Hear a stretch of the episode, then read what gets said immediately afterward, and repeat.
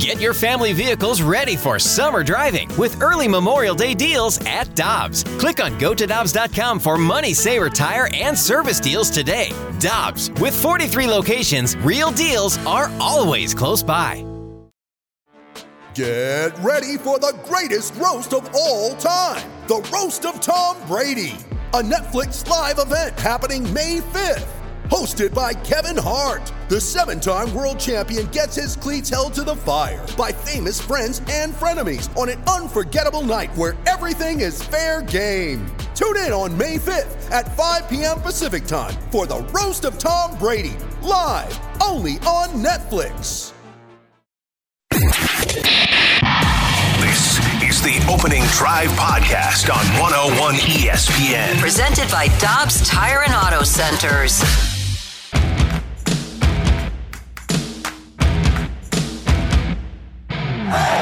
Good morning, everyone. Happy Friday Eve. It is the opening drive on 101 ESPN. Happy Thursday.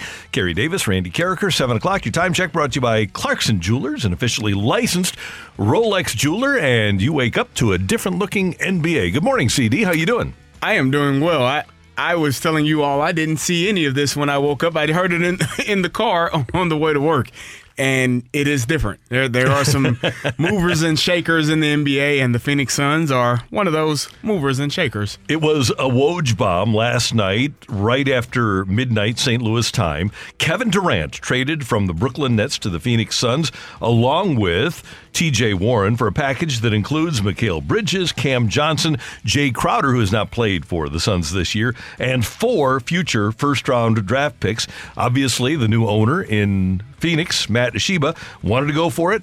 And he told his coach, I'm going to get you a championship quality roster. And with the addition of Kevin Durant for this year and maybe next if Durant is healthy, that is a championship quality roster. And by the way, within the space of four days, the Dallas Mavericks and the Phoenix Suns have poached mm. two of the top 50 all-time players in the NBA. Yeah, in, in, Kyrie Irving and Kevin Durant, and the Brooklyn Nets have lost yeah, two of the right, top 50 right. in all-time in NBA. Yeah. I mean, we I guess we saw this coming. We we were talking about this the other day.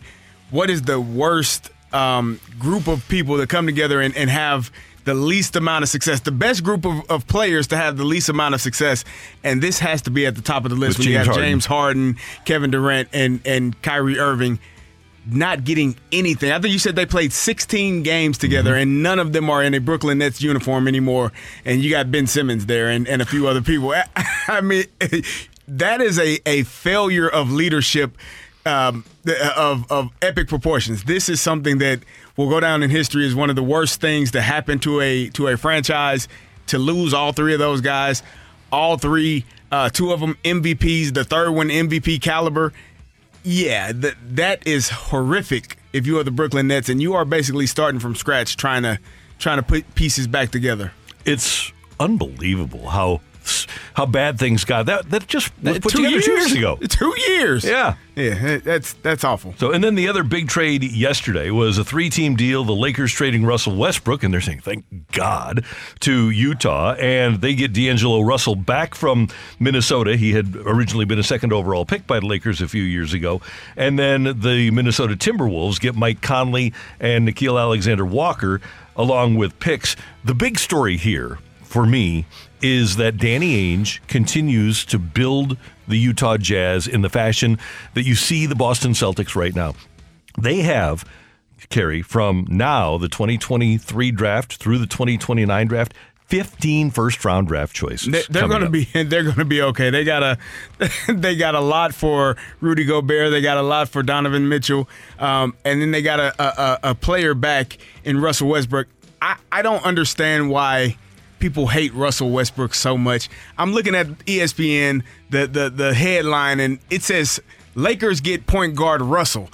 Russell, D'Angelo Russell. D'Angelo that's the Russell? headline. It's not Russell Westbrook going to Utah. That And who is D'Angelo Russell? He he outed somebody on a video one it time. It was uh oh who was it? Was and it the wasn't- singer. The, he, somebody was stepping out on a singer. I do remember that. I don't remember J.R. who. Smith. No, no, no, no, no, no. No, it was a uh, shooting guard. Uh, Nick Young. Sorry. It was. Yeah, it that's was, right. Yeah, Swaggy Swaggy P. P. Yes. Yeah. with with here's a- Iggy Azalea. there you go. You got it. By yeah. the way, that's the headline because that's the best player who got traded in the deal. No, no. Russell Westbrook's one of the worst guards in the league.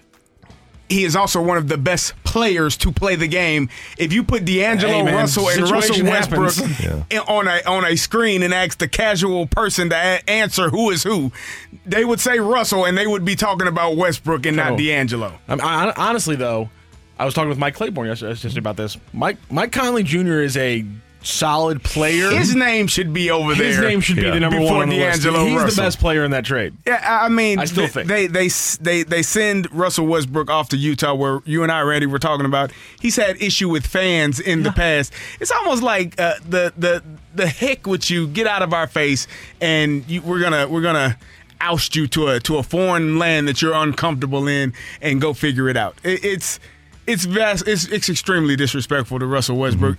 I, I don't know if he causes some of it himself. There was a report that him him and Darvin Ham had a, a argument, a tiff, the night of LeBron uh, all time record scoring record. So you know the, sometimes when you get into it with coaches, you're the player, he's the coach. They make those decisions, and, and it doesn't always go your way. And the deadline is this afternoon, and there will be other chips to fall, but the big domino has fallen with Kevin Durant getting traded to the Phoenix Suns, who now have a big four of Durant, Chris Paul, Devin Booker, and DeAndre Ayton. It'll be interesting to see how everything goes with them. Meanwhile, baseball, Keith Law yesterday came out with his top 20 prospects for the Cardinals list. No surprise that Jordan Walker is number one, Masyn Winn is number two. He's got Tink Hence as number three, the hard throwing right hander. He's only 6'1, 175, but a lot of people are thinking that the guy who throws 100 miles an hour is going to wind up as the Cardinal closer one day. Gordon Graceffo has surged to number four on the Cardinal list, number 66 in Keith Law's top 100. And then this kind of surprised me, Kerry. He's still got Matthew Liberatore as a hot prospect. He's got him just outside of his top 100 and as the Cardinals' number five prospect. I wonder, and Matthew Liberatore is still a young man. He's only 23 years old. But I wonder when his performance at the minor and major league level tells the Cardinals, okay, we've seen enough, we know what we have, and it's not really going to be what we expected when we traded Randy Arozarena for him.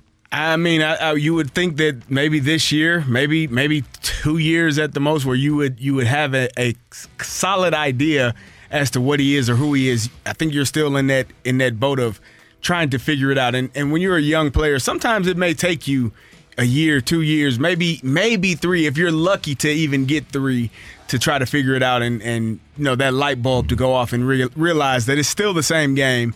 You might have just been making it a little bit more than it was. And a couple of guys that we saw last year are number six and seven on Keith Law's list Ivan Herrera and Alec Burleson. So, from the outside, Kerry, the Cardinals are. They're rife with prospects. They've got a lot of guys, a lot of names that we hope will turn out to be great players. But we need to reiterate this that whether it's Keith Law at The Athletic, or whether it's uh, Kiley McDaniel at ESPN, or whether it's Jonathan Mayo at MLB.com, these are not Cardinal employees that are making these lists. These are independent evaluators that think highly not only of the young players that the Cardinals have on hand, people like Carlson and Nolan Gorman and Lars Nootbaar and some of the others, but they also think highly of what the Cardinals have on the way. So I'm encouraged by that. I don't know how the guys will work out, but it's always good to have your team talked about, in my opinion, in a positive fashion. Definitely. I, I think, you know, when you have, it gives you hope or, or gets you excited about the future of the Cardinals when you hear all of these prospects. I mean, we've been hearing about Masyn Winn. Jordan Walker, I think that's a foregone conclusion. We think he's going to be a superstar. Mm-hmm. But Masyn Winn is that, that kind of that X factor guy that man, he could be really good up the middle. And you, you're playing a position that in this city that you know what what that the standard is for that position. You get excited when mm-hmm. you hear talks about a shortstop that is athletic and that can throw the ball as hard as he can. There there's a, an excitement about him coming up when he does. And another point that was made to me is, you know, if Masyn Winn doesn't work out as a shortstop, you put him on the mound. That that's what I mean. He can he can throw the ball. So Yeah. you know he's athletic and, and has a heck of an arm. It's something to get excited about. In our greatest sports families of all time bracket yesterday, no surprise, the Mannings advanced. They crushed the Kelseys 91% to 9%. So those four Super Bowls that Eli and Peyton share, and then a loss It- it for is Peyton as well. Yeah, It is four. It is two each, yeah. Two each. Uh, so th- those four Super Bowls from the quarterback position. And oh, by the way, Archie was great in his Yes. time too, even though he didn't win a Super Bowl. So the Mannings uh, take care of the Kelseys, ninety-one to nine. The Longs with maybe the upside upset of the tournament so far.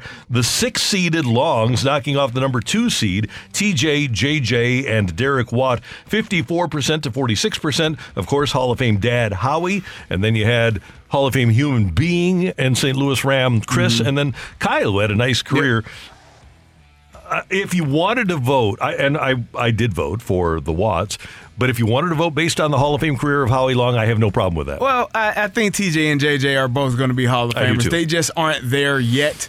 But I mean, JJ was a three-time Defensive Player of the Year, and TJ won it once. Uh, you know, pretty good. it is pretty good, but. You know, this is the fans voting. It's the fans vote. it- it- yeah, it's the fans votes. Here, here we go. also, another upset. Here we go. Oh my God! The Molina's 70% to 30% over Bobby and Barry Bonds. Barry had seven MVPs. I love Yadier. Like I love him. I I, I, I am a, a fan. I, I love Yadier Molina. I don't agree. I Mm-hmm. don't agree. I don't agree that Barry Bonds and, and Bobby Bonds. I mean Barry Bonds Mm-hmm. should have lost that that that bracket At least it should have been closer. a little bit, Yep. a little bit But closer. You've got a first ballot Hall of Fame catcher who Mm-hmm. won a couple of World Series, won four pennants, right? And you've got two other catchers that were world champions that played at a really high level in Major League Baseball in Benji and Jose. Yes, Barry Bonds is the greatest player of all time. And his dad was a 30 30 guy, really, really, really good player. Again, it's a it's the fans' vote. It's your vote. Seventy to thirty is what you chose for the Molinas over the Bonds. So the Molinas will play the Griffeys. Griffey's trounced the DiMaggios 79% to 21%. So here's what we've got coming for you today. We've got uh, Brett Hull and Bobby Hull taking on Maurice Richard and Andre Richard. So you've got the Rocket Richard, uh, Maurice and, and Andre. Uh, so the Hulls and the Richards. You've got. You've got Wayne and Brent Gretzky taking on uh, the, the, the six brother, Sutter brothers and multiple nephews and sons. Uh, you've got Serena and Venus taking on Dale Sr. and Dale Jr. Do the right thing. And then you've got uh, Muhammad Ali and Laila Ali against the Curries, which to me should be a very competitive bracket in, of, in and of itself. Dell, Seth, and of course, Steph. So you can vote today on the Twitter machine. Just go to Rock's Twitter at Rock ESPN, R O C C ESPN on the Twitter machine. Kerry Davis 38. I'm at Randy Karraker. Okay, there you have it. We're off and running here on 101 ESPN. Don't forget to vote today because we're getting down to the wire. Coming up, what are you sick of? Get your text in to the Air Comfort Service text line 314 399 9646. That's 314 399 Yo ho! It is sick of it. Next on 101 ESPN. You're back to the opening drive podcast on 101 ESPN. Presented by Dobbs Tire and Auto Centers.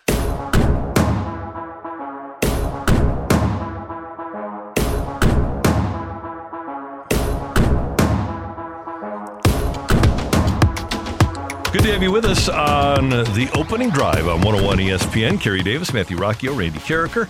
And uh, it's time for Sick of It. Get your text in to the Air Comfort Service text line at 65780. Uh, CD, I am sick of the lack of respect for the greatest show on turf, 1999 Super Bowl champion 34 St. Louis Rams. CBSSports.com has a list out of the greatest Super Bowls of all time. And they list as their number one Super Bowl the Patriots over the Seahawks, the one with the Malcolm Butler interception at the Eh. end. That's their number one. Number two, and I, I can give them this. Go ahead. No, I'm Oh, just. you were listening. just you I'm- give me a number two. Yep. Number two, they've got uh, the Patriots losing when they were 18 and oh. 0. Eh. Yes. 17 to 14 It is 17 to 14 was the Great score of that game. game. It was a great game. Number three, they've got the Eagles over the Patriots, 41 to 33. Who did this? There you go. Number four, Patriots over the Falcons. Okay, This is a The- the New. England-based uh, Yeah. company. Number five, uh, Super Bowl eight, Steelers over the Cowboys. I'm sorry, Super Bowl 13, Steelers over the Cowboys, 35 31. That was number five. Number six, they've got the Norwood game, Super Bowl 25, J- Bills over the Giants 20 to 19, which, by the way, aesthetically was a pretty bad, boring football game. Uh, number seven, they've got the Niners over the Bengals, the Montana Drive in 1988. And then they've got the Rams over the Titans 23 16 in Super Bowl 34. Uh, uh, maybe the guy was born after 1999. I don't know. The, the top five sounded like But- every list my friends who are in their early 30s would give. Yeah, so I'm, I'm just kind of sick of the fact that there's such a profound, and it's Will Brinson, who is mildly respected around the country for his football acumen, less respected now, but I'm, I'm just sick of the lack of respect for that team and that level of excellence that that team provided and the, the quality of that game. Well, Randy, I'm I'm baffled as well now because there was a Super Bowl, I think it was 43, um, Mm-hmm. where the the Pittsburgh Steelers were winning the game, and then there's a guy named uh, uh, Larry Fitz Mm-hmm. Larry Fitzgerald who took a 60 or 70 yard catch right down the middle, Mm-hmm. and no one could catch him. He scored, and then the Steelers got the ball back with about a minute and 43, maybe a little bit less than two minutes. Went down, scored a touchdown that some people don't think that the young man had his toes in, but it was a beautiful, picture perfect catch in the corner of the end zone, both toes down. Santonio Holmes, Super Bowl MVP, and that that Super Bowl. And there was there was also in that in that game the longest interception return of all time in Super Bowl history. I, I don't know how that ma- didn't miss the list. So, number nine, Super Bowl nine, and again, there has to be a stupidest football writer in the world, okay? so I, I say this with all due respect. Number nine is the Jets over the Colts 16 to 7. That was like the first game, the as a kid, first game that I ever remember. And I was like, what, seven, six? And I fell asleep. it was so bad. And then your Super Bowl, uh, Super Bowl 43, 27 23 Steelers of the Cardinals, is listed as number 10. I would argue that if you're going to have the five most iconic plays in the history of the Super Bowl, the Harrison touchdown has to be one of them, right? It definitely is. I, I, I agree wholeheartedly. I, you would say Mike Jones tackle. Hmm? You would say that that that play by James Helmet Harrison, catch. the helmet catch. Th- There are some plays in Super Bowl history. I, I- I would even put Lynn Swann's catch because Yep. they played it so Good many call. times uh, that that that goes on the list as well. But yeah, I don't know. Hey, that's that is that an Phil- interesting. Philly special, I think, probably. I like that one as well. Yeah. So That- that's an anyway, I- I'm I'm just sick of the lack of respect for the Super Bowl champion Rams and for your Super Bowl champion Steelers. That was a question that, that was asked yesterday. If, if they beat the Patriots in 01, are the Rams still here? No, You still They're think not. they're league, even even with being two time champs in, in three years? once Georgia died and it opened the door for Kroenke to take over, they were gone. Got you. Okay. Uh, Randy, you know what I'm sick of? I don't know if you know this about me. I'm impatient. I am like I, I am. Oh, my god! It's it's one of the things that that I have to consciously work on, just because I don't like waiting on things that I don't have any control over. I'm ready for the season for for baseball season to get going. I'm ready for if there are trades to get it done so we can stop talking about it so these men can can go forward and live their best lives that they can live. I'm impatient, Randy. I'm I'm sick of waiting. I am sick of waiting for baseball to get going, for the trade deadline in hockey. We finally got some move in, moves in basketball. I, I'm just, I'm, I'm very impatient, right? I'm, I'm, I'm hard to deal with when I get like that too. It's not, it's not good. Especially we, we aren't speeding up the clock. It's not going any faster It's for you, big boy. I just gotta sit here and deal with it. And it. by the way, Battlehawks, uh, impatient for the Battlehawks. Sunday, February 19th, one week from Sunday, they open things up is, is against Austin, right? And it's a uh, 2 o'clock game St. Louis time. So uh, go. There we go. Uh, Matthew, what do we got on the text line? Which, by the way, is 314 399 9646. What do you got there? Oh, sorry, I was gonna gonna do a yo ho. Oh, you, we can do that. 314 399 Yo ho! There we go. Sorry, I wanted to move away from the mic, make sure it wasn't too loud. I'm sick of bad drivers in St. Louis. Just about every day of my morning commute this week, I have seen cars backed up due to a wreck. Do better, St. Louis drivers. So I was talking to a friend in Phoenix who told me that this week during Super Bowl week, every single driver in the Valley of the Sun is drunk. Oh my every goodness. single one. That's and there's yeah, it's not good. No, it's it's pretty bad. So I guess it's pretty pl- tough place to drive. So at least we got that going for us here in St. Louis. Is that they're just bad, but they aren't drunk. Well, here's my thing about St. Louis drivers. That when with a lot of you are confidence, when you are in a city that has all four seasons, you would think you know how to drive in all four You'd seasons. think so. I mean, a little bit of rain on the ground should not freak you out in the manner in which some people get freaked out. Yeah. Uh, that's just my personal opinion. I, I, I, but take your time, arrive alive, you know, all those good things. But I- I- get to the far right lane and get out of the way. Perhaps I am not thankful enough that I take a left out of my neighborhood, drive a half mile, take a right, go a half mile, get into the garage, and I'm here. You- Uh, you- maybe I take that for granted You a bit. probably do. You don't really. You that, that I told you a couple last week Monday that drive in that that twenty minute drive that took fifty minutes. Whew, it was a doozy. I got a house in my neighborhood. Got a house in my neighborhood. Interesting. Okay, this is uh, I, I, I, I don't know. I'm trying to get CD to move close to me. Um, we can we can carpool that mile. this person is this person is sick of two things. I, I'm old and I'm sick of the fact that I'm now invisible. Also, I'm sick of the coast thinking St. Louis is irrelevant. Okay, let's start with the, the old and invisible. Embrace it. Find find somebody that visualizes you. So find find somebody that finds you exciting. Or If or you're old. if you're so invisible, Act young. I don't know. Act young. Five figure discount. No, Rob. Oh, yeah, there you Nah, no, Secondly- we can't. We can't. Think about Encourage. I'm kidding. No, we, we, we can't. That's, that's happening. Did you see? If you're invisible, if you were invisible, you wouldn't. Oh, if I was invisible, I, I, I would have. I would you, have all the money you, in the world. thank you. just. I'm watching our friends uh, Maurice Drummond and Claire Kellett this morning on Channel 4 before I came in. People are literally, as you walk into the grocery store in the South City, I think it was a Schnucks lot, they literally, with somebody in the grocery store, took a catalytic converter off of a car Oh yeah, they- and they- ran away. Yeah, That was in South City. That was, I believe, I believe that was the one in Crestwood. You know what? I'm, Ouch. Ouch. S- Speaking of speaking of speaking of uh, grocery stores, you know what I'm sick of, hmm. I, I- and I and I want you all to hear me. I am sick of you people that don't put the shopping carts in the eh, eh, i- i- put it back in the the where it you. needs to go. You lazy people that take your cart all the way and just sit it in a parking. That is the laziest.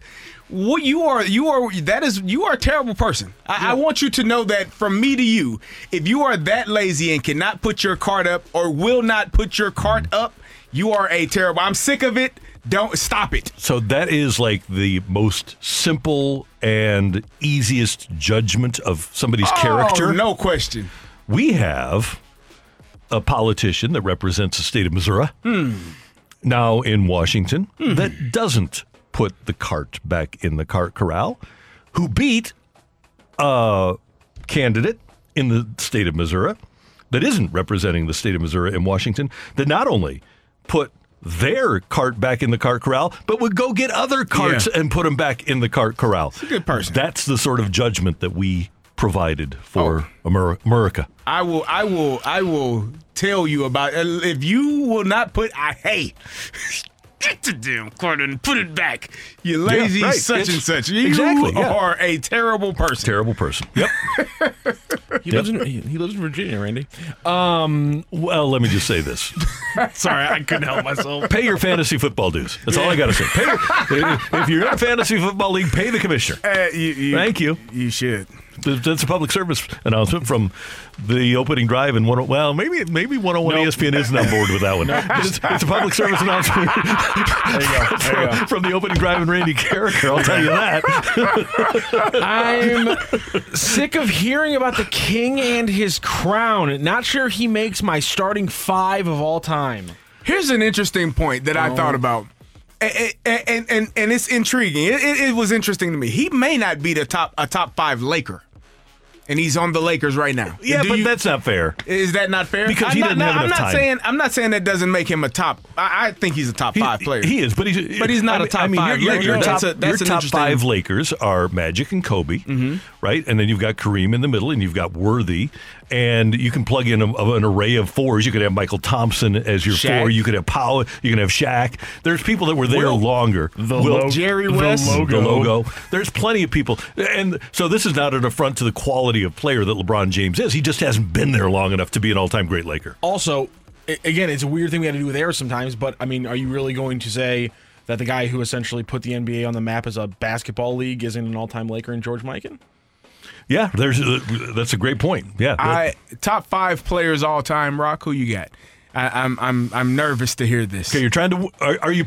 Are, are you throwing Lakers. numbers up? Are we throwing numbers up? Or, do- Players. or are we trying to put care- together a team to win? I don't care what position. It, Rock likes positionless basketball. Okay. too. So Okay. it doesn't matter what position they play. He could be all five centers in his Okay, if he chooses. Then I, uh, you can have him, and then I'll take my chances with five that you give me.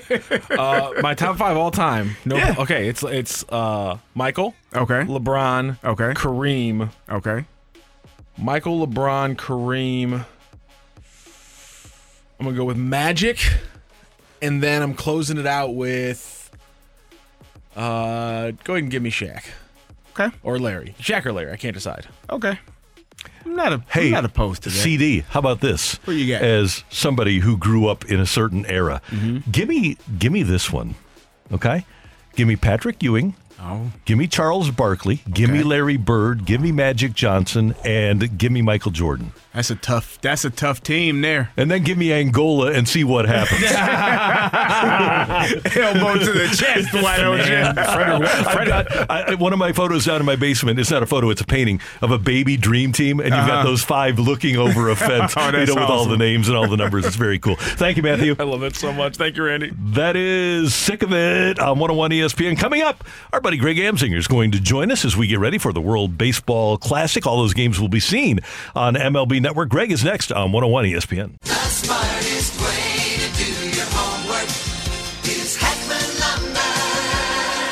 Warm weather means homework for homeowners. And if your homework means a new deck, then turn to the deck experts at Hackman Lumber. Browse the largest inventory of decking materials and deck accessories in Missouri at Hackman Lumber Company. Talk with their experts about treated lumber, cedar, TimberTech, Trex, Envision, Azek, and Deckorators to find the best deck for you. Check out endless choices of railings, balusters, and LED deck lighting options. Hackman Lumber Company will not be undersold on in stock decking materials guaranteed. You can choose to do it yourself with Hackman's expert advice, or they can recommend reputable contractors to do the work for you. Stop by and see Hackman's expanded paint department too, with brushes, rollers, painter's tape, and four different lines of interior and exterior paint, custom color match available. Visit Hackman Lumber's newly remodeled stores in St. Peters and Pacific, or their showroom in Troy, Missouri. Hackman Lumber. You ready? Showtime. On May 3rd, summer starts with The Fall Guy. Let's do it later. Let's drink a spicy margarita. Make some bad decisions. Yes. Audiences are falling in love with the most entertaining film of the year. Fall guy. Fall guy. Fall guy. That's what the poster said. See Ryan Gosling and Emily Blunt in the movie critics say exists to make you happy. Trying to make it out? Nope. Because I don't either. It's not what I'm into right now. What are you into? Talking. Yeah. The Fall Guy. Only in theaters May 3rd. Rated PG 13. You're back to the opening drive podcast on 101 ESPN. Presented by Dobbs Tire and Auto Centers.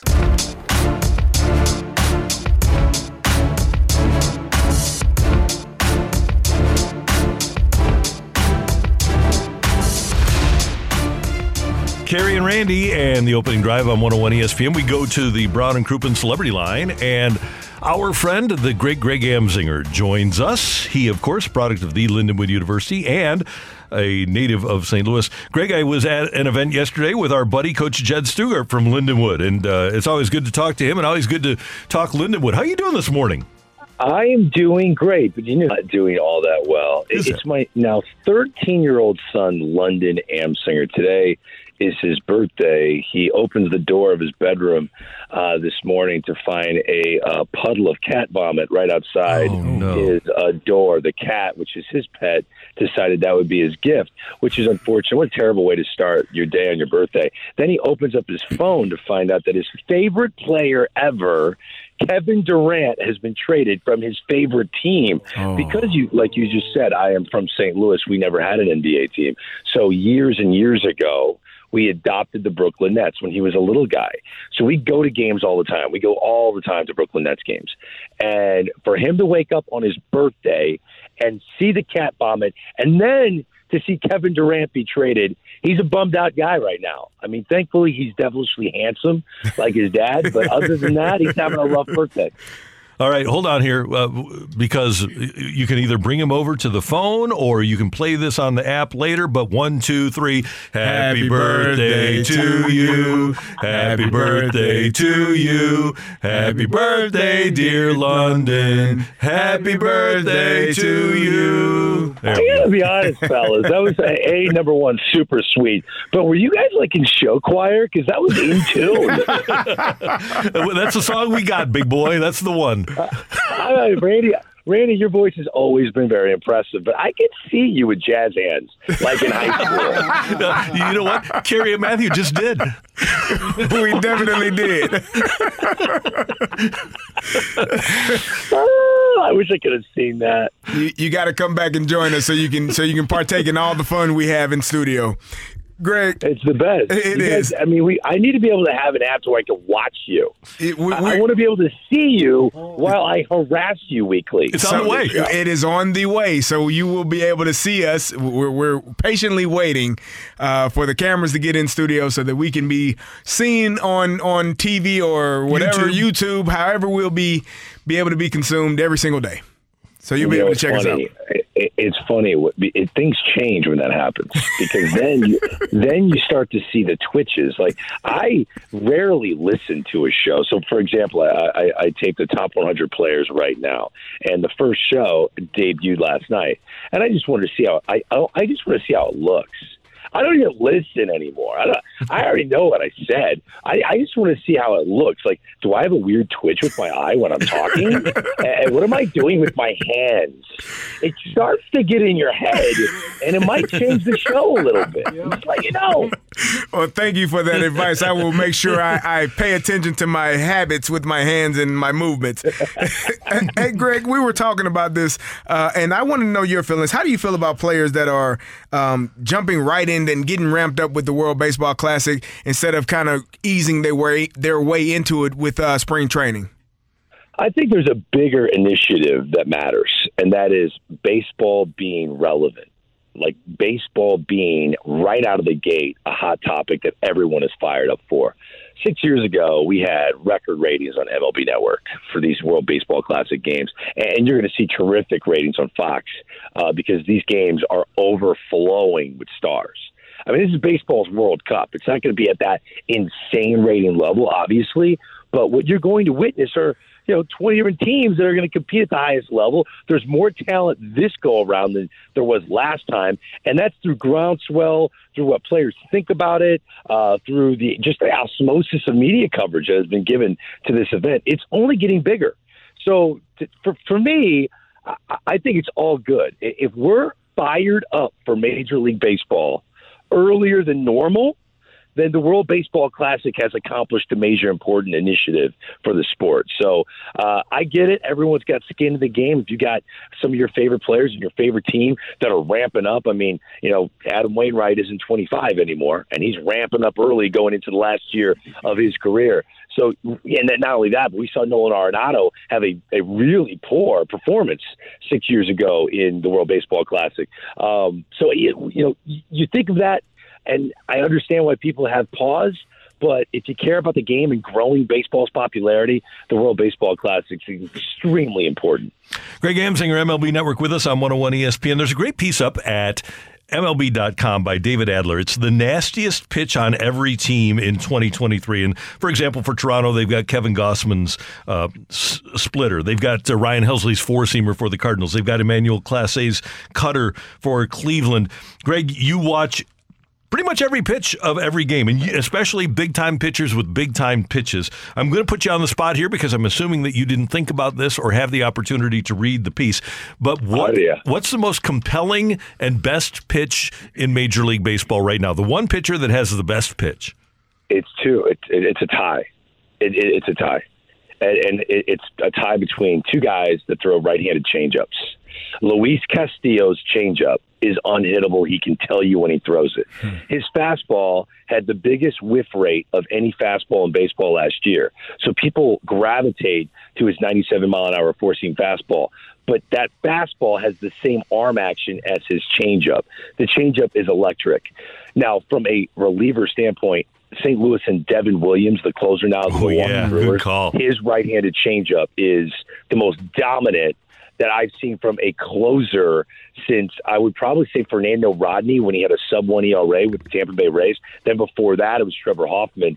I, I, look, little London Amsinger is not in the car anymore, but he had a big smile on his face when you guys sang Happy Birthday. I, I, I, I'm telling him right now, you know, you're going to sit with Pedro Martinez and a good friend of mine, a colleague, and you're just going to learn how to throw a changeup.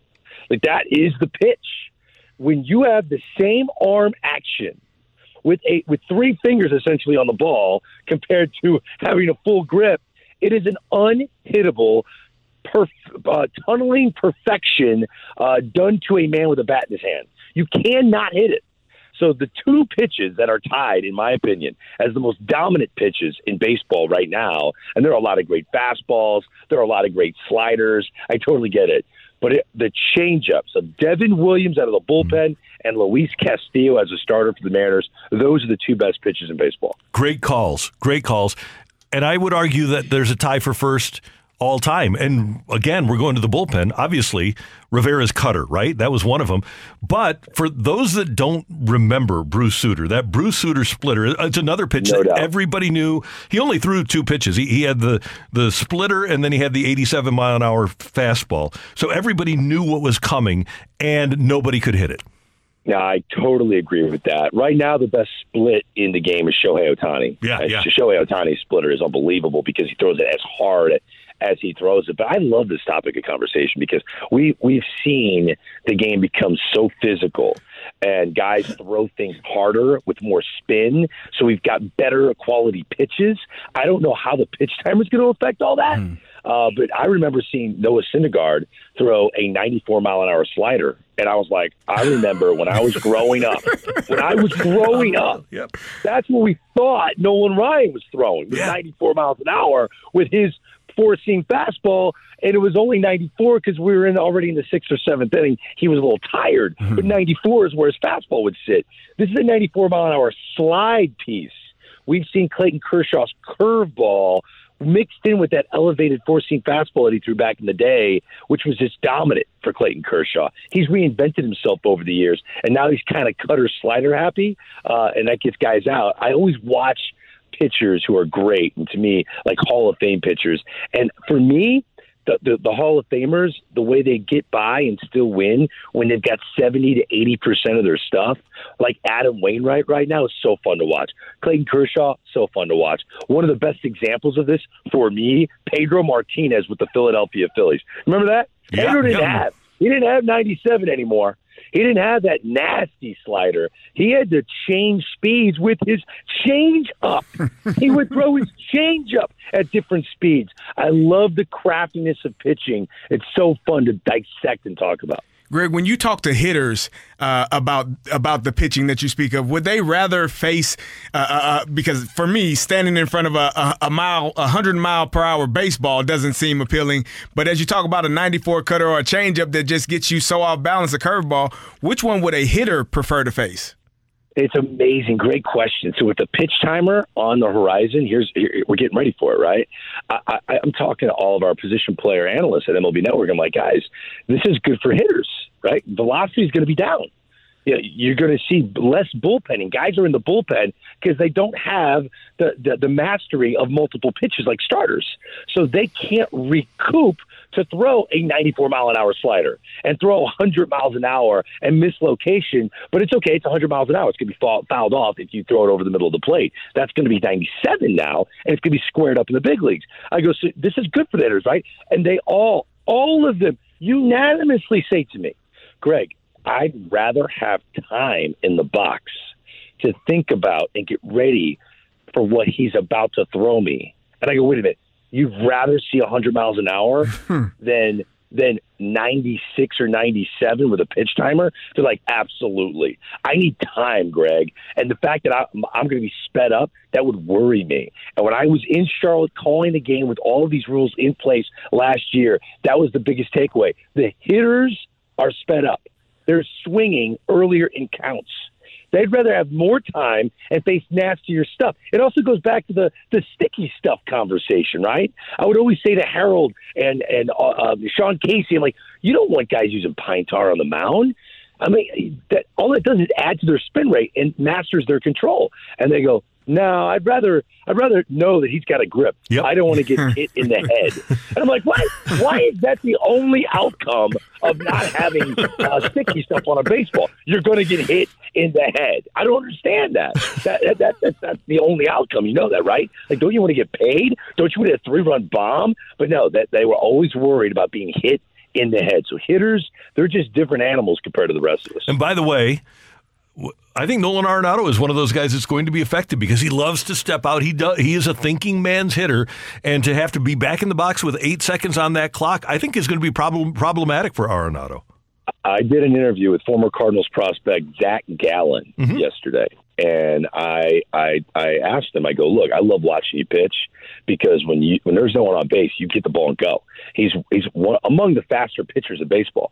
But when there are base runners, he's the fourth most deliberate pitcher in the sport. Twenty seven seconds in between pitches. So I bring this up to him. And I'm like, is this an adjustment you're going to have to make? And he puts his head down and he smiles and he goes, uh, the way I look at it is this uh, the game of baseball is dictated by me. I'm the pitcher. I have the ball. And I had to cut him off and be like, not anymore. not anymore. I mean, the game is dictated by a clock. And hmm. this is going to be a groundbreaking reality that a lot of players on both sides, hitters and pitchers, are going to have to realize it's not the same game anymore. If you are a reliever or a closer, you might need a get me over third pitch. It might not be a plus plus pitch, but you might need a get me over pitch because with the lack of velocity you are inherently going to have when they bring you in for the third straight day in the middle of the summer, you're not going to be able to throw that 97 mile an hour fastball in the corner. So what are you going to do? You need to figure out something to just get me over to go, oh, where did that come from? Did he just throw me a changeup? Like, you're going to have to do that to, in, in this modern reality. So I think the way baseball used to be is about to be completely unraveled based on a clock being married to the sport. I can't wait to see it. It's going to be fantastic. Greg, we're going to talk about the World Baseball Classic next week. All of the rosters are out. All 20 teams are going to be ready to go, and we're going to we're going to break it down further in uh, weeks to come here on this show. We always appreciate your time. Uh, are, are you on tonight, by the way, MLB tonight? I, I'm not on MLB tonight, but uh, the second installment of uh, Top 100 right now, 8 p.m. Eastern. Make sure you tune in. I'm with Chris Young, Cameron Maybin, uh, and I'm wearing a fancy three piece suit. Oh, got to check it out. We'll, we will absolutely do so. Have a great day as always. Thanks for your time. You're the best. All right, take care, guys. See ya. That is the great Greg Amsinger on 101 ESPN. Yeah, that's okay. You can just have that guy interrupt me. That's fine. He's got a he's got a deep voice. He can he can interrupt me if he wants. He's he's kind of loud. He's got he, he's got drums behind him. I need to get I need to get that going. Uh, Take it or leave it is coming your way next. Get your text into the Air Comfort Service text line 314-399-9646. 314-399 yo ho on 101 ESPN. You're back to the opening drive podcast on 101 ESPN. Presented by Dobbs Tire and Auto Centers. It's time for Take It or Leave It. Want to say something? Want to put it out there? If you like it, you can take it. If you don't, send it right back. Get your text into 314-399-9646 and give us your take it or leave it. Brought to you by Gloria Lou Realty. Visit GloriaHasTheBuyers.com and start packing. That's my final offer. Take it or leave it.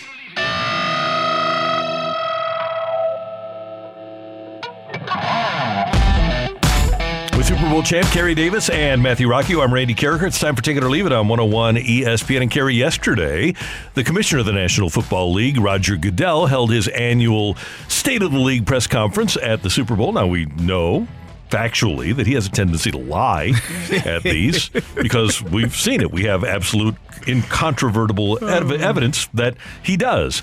But yesterday he was asked about officiating in the National Football League and here's what Roger Goodell had to say. Well, I would disagree with uh, several of the points you're making in there. So, yes, we listen to all the voices. Let's just start with that point. But we'd like to go to the facts ultimately. So, just to take your point, are we losing people from the field to the uh, the booth? Um, there are some that never even officiated on the NFL field. And so we didn't lose anyone. May have lost them from our office, but we didn't lose them from officiating on the field. Others are taking on that responsibility at the end of their careers. So I do not think that's a factor at all, zero. Uh, I think for us, when you look at officiating, I don't think it's ever been better in the league. Gary Davis, take it or leave it. Commissioners of leagues should be required to watch those leagues' games. Yeah, what is he talking about? It's never been better. Did you, did you miss the whole uh, uh, roughing the quarterback issue earlier in the season? There, there, there have what? Yeah, Randy, there sometimes people, sometimes people just say things just the mm-hmm. same, They- just to to to ease their way out of situations, or or or maybe th- this is the scary part. Sometimes people actually believe the lies that they tell. Yes. and that is the part where you start staring at them like, oh.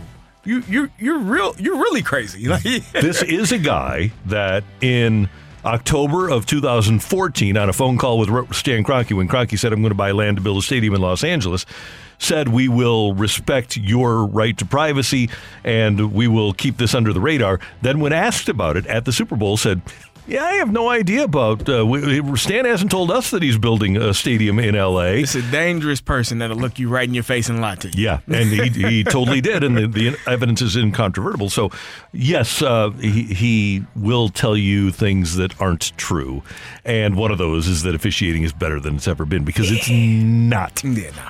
I, I don't know when the best officiating season was, but I don't think that this was it. it wasn't this one. It wasn't this one. The problem is apparently Roger Goodell is using the baseline as the strike season. Yeah, I- Right, who, yeah. who knows? the replacement reps. I'm gonna I'm gonna steal this one from the texter from the 314. We were talking about putting shopping carts up earlier. Take it or leave it. You and I should do a show from Schnucks parking lot and make sure that said people put carts where they belong. I will And 100% take that. Texter said I should wear shoulder pads and a helmet just in case they need to be influenced just a little bit more. I like that idea a lot. We Sure. can do that. We'll do it at the Schnucks at Bell Reeve, or let's go to the Des Peres, their flagship store. Make sure you get insurance for us because we're gonna That hurt did, some give that, that gave me immediately an idea an idea for a Okay. video. We do we do a show out there. We do a video, and it's just I, Yeah. I random shopper, aka me in a hoodie, like just like leaves it and thing. Oh, all of a sudden. Carrie Davis just comes out of nowhere and just blindsides me. okay, this is we're going to make this happen. This is going to happen. It's going to be. We're doing a show That's a from commercial. the Schnucks parking lot, and uh, it's on you. You better return that cart because we're watching. You might not know why we're there.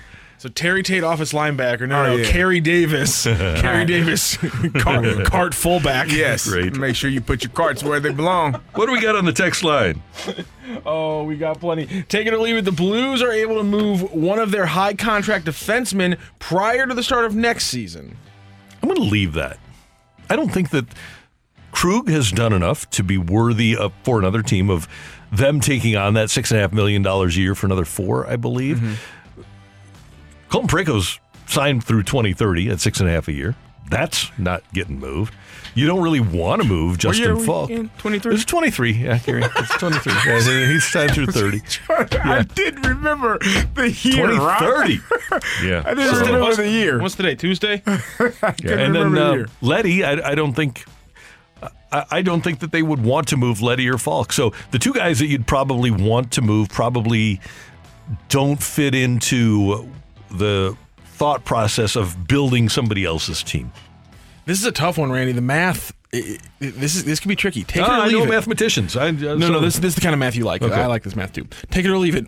Randy will eat more wings than chips this Sunday during the Super Bowl. Totally leave. Totally leave. There's No. just no way. Just the no value, like, Yeah. like how much one wing fills you up is like, like that, that's like eight or nine chips. exactly. Yeah, there's.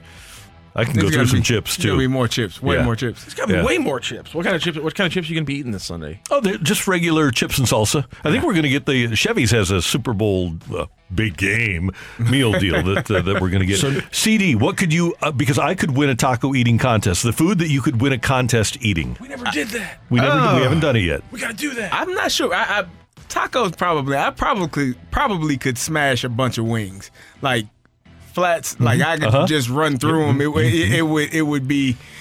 it Yeah. would be a lot, I, but I also like. I also have always wanted to go to one of those restaurants where they have like the Impossible Burger, like the Mm-hmm. huge cheeseburger that they offer, and if you finish it, you get something in return. Yeah. I, I would, I, a, a cheeseburger uh, would be not an issue for I me. I think cheeseburger, cheeseburger in De Pere. By the way, our buddy Rennie Knott is like a cheeseburger I see him posting cheeseburgers all the all time. the time. So, So we need to get together with him. yes. and we, we just need to have a contest with with Rennie uh, in terms of eating cheeseburgers. The other thing is totally random. That like you've heard about like how in. Uh, in, in dairies, like if the feed area of a barn will break and the feed just kind of falls out, cows will never stop eating. They'll just Yeah. explode. That's the way I am with BLTs. If you just keep putting BLTs in front of me, I'll just keep eating them until I explode. Randy, quick question: If I, I, I said you know over under one sitting, how many Jack in the Box tacos could you do? Well, I'm old Jack in the. Box tacos are are easy. Okay, so back in the day, back in the day, I probably could have done 35 with relative ease. I'm probably in the 15 area now. Now, Randy, oh, what time of day are we Oh my talking? God. Because I was hungry. I was hungry. Oh they're- well, no, I mean oh I my say that because Jack in the Box was usually a two a.m., three Yeah, a.m. that's- run for yeah, me. it was. Yeah, me too. And you you, you, you maybe have had a beverage or two. You're not driving; someone's driving you. Mm, yeah, and yeah. and I I could I could run through a few tacos. Yeah. It's not not a problem. You know what? Oh, like White Castle burgers, I don't do it much more anymore. But Randy, I thought So- I, I thought I could hang, Randy, but apparently Back in the God- day, God, you're playing at a again, th- this is so. so I would be the fill-in. Mike Kelly was doing morning sports Yeah, talk at, about at the fill-in. Mighty Bucks. Okay, uh, so uh, when Mike would go on vacation, I was the evening guy, but I would go and do the mornings, and I would always pick up donuts for the gang. Uh-huh.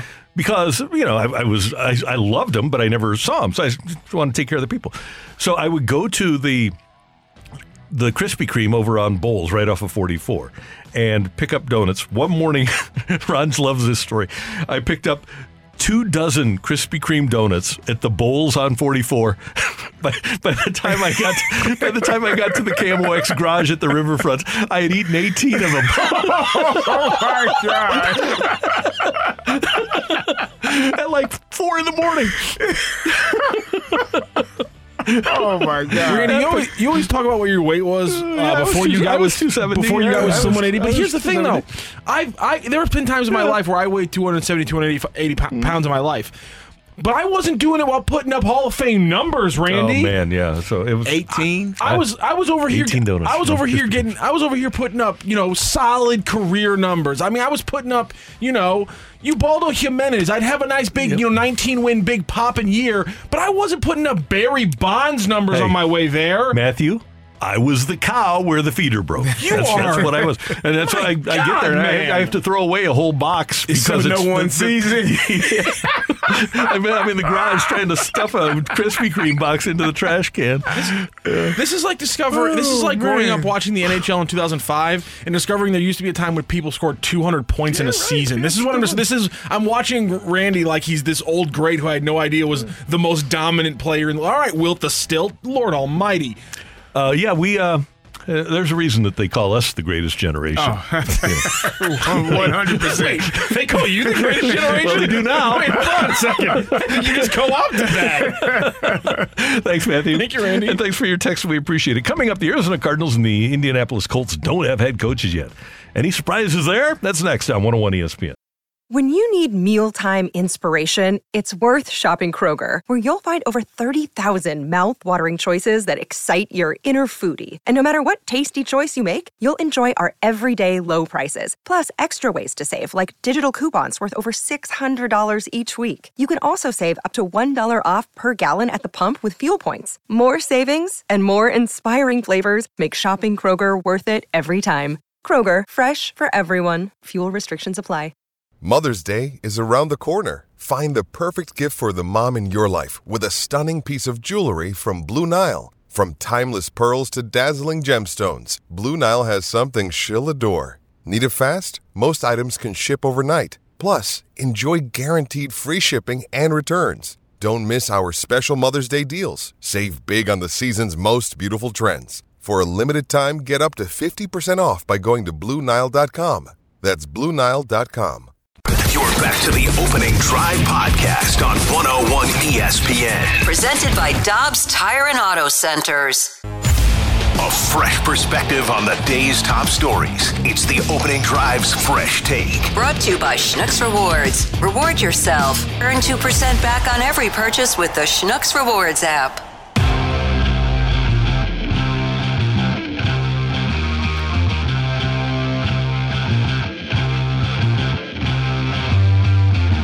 My great friend Scott Adamek from Cardinal Glennon Children's Hospital, he used to be with us here at uh, 101 ESPN, texted me, ah, the days of ripping chicken. We Scotty used to go over to the downtown Hardee's, which was there, and uh, we, we it was when Hardee's made chicken, and we'd get these giant 21 piece boxes of chicken, and uh, me and Scott and one other guy would eat like seven pieces each. It was we, we were prodigious eaters.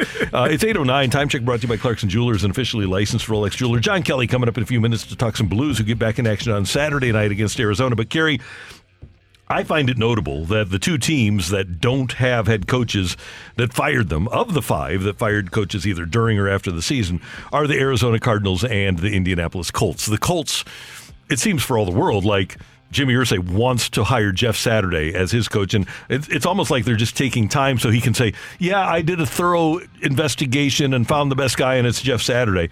And it just appears, and I really like Michael Bidwill. He's great. He's still great for St. Louis. I'm an Arizona Cardinals fan but they just don't seem like they have an idea as to what to do to build a winning franchise. Well, well, neither team seems like they have an idea. I mean, you got eight wins between the two of them. They were second in, in the AFC and the NFC, respectively. And and when you look at what what's going on in Arizona, you have a quarterback who, as I said before, there was a contract, and then the stipulated stipulations said he had to watch a certain amount of film and not play video games and then he was then he asked them to take it out.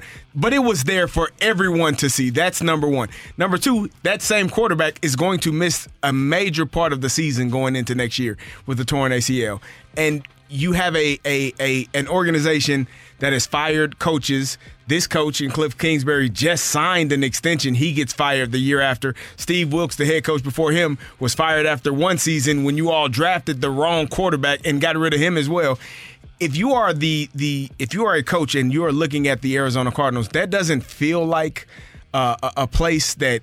And we talked to Mike Morris. He said, I wouldn't take it. It- Because if you're a coach that has been established and has been doing it for a while, it may not feel comfortable, like a comfortable place where you can succeed right away. And I think Indianapolis is. We're going to talk to Rick Venturi coming up in about a half hour. The the coach who is the analyst for the Colts. They're going to be able to, to draft C.J. Stroud. They have a really good couple of offensive linemen in Kelly and. Nelson. Right? They've got some defensive players. If they can get um, Leonard back, Shaq Leonard. Uh, if uh, it used to be Darius, Darius Leonard, but he Leonard, yep. changed to, to Shaq. But they they've got some core players to build around and the pick to get a draft choice. And it seems to me if you get a competent head coach in there, and that Jimmy Irsay has succeeded in the past with multiple different head coaches. Seems like if you get the right guy in there, that you have a chance to win. I'm just not so sure that Jeff Saturday is the right guy. Well, I, as far as Shaq Leonard, Darius Leonard, I, Mm-hmm. he, it, it worries me. You have back surgery, you have multiple back issues. Yeah. That that's something that that, that is going to uh, linger if you're able to play again. The issue that they have, obviously, is the quarterback issue. Since um, Luck, Luck Andrew Luck, Andrew Luck retired. retired. They have been year after year trying to find a quarterback to piece this thing together. And we thought that they were a quarterback away this season. They got rid of Carson Wentz and they decided to go with Matt Ryan, and that failed. It was a, a, a terrible experiment. So they have to figure out the quarterback situation, and they're going to figure that out in the draft. But which quarterback, which head coach slash offensive coordinator do you bring in to make sure that this young man that you draft high in the first round is going to be set and solidified in this organization and have the right pieces around him to be successful? Jonathan Taylor coming back healthy will be a a a help for any quarterback, especially a younger one, to have that running game. But it's about the OC and the coaches that are going to manage and lead this young man. Because if you're in the wrong position, if you're in the wrong setting with the wrong staff, you could be looking at a situation where. I mean, Baker Mayfield is not as bad as people would like to think he is. But when you have four head coaches in five years and multiple different OCs, you're not going to be as good as you could possibly be. So hopefully they get the coaching situation taken care of and a guy that can lead this team offensively to be the best that they can be. Here's what I think would be the best scenario in both spots.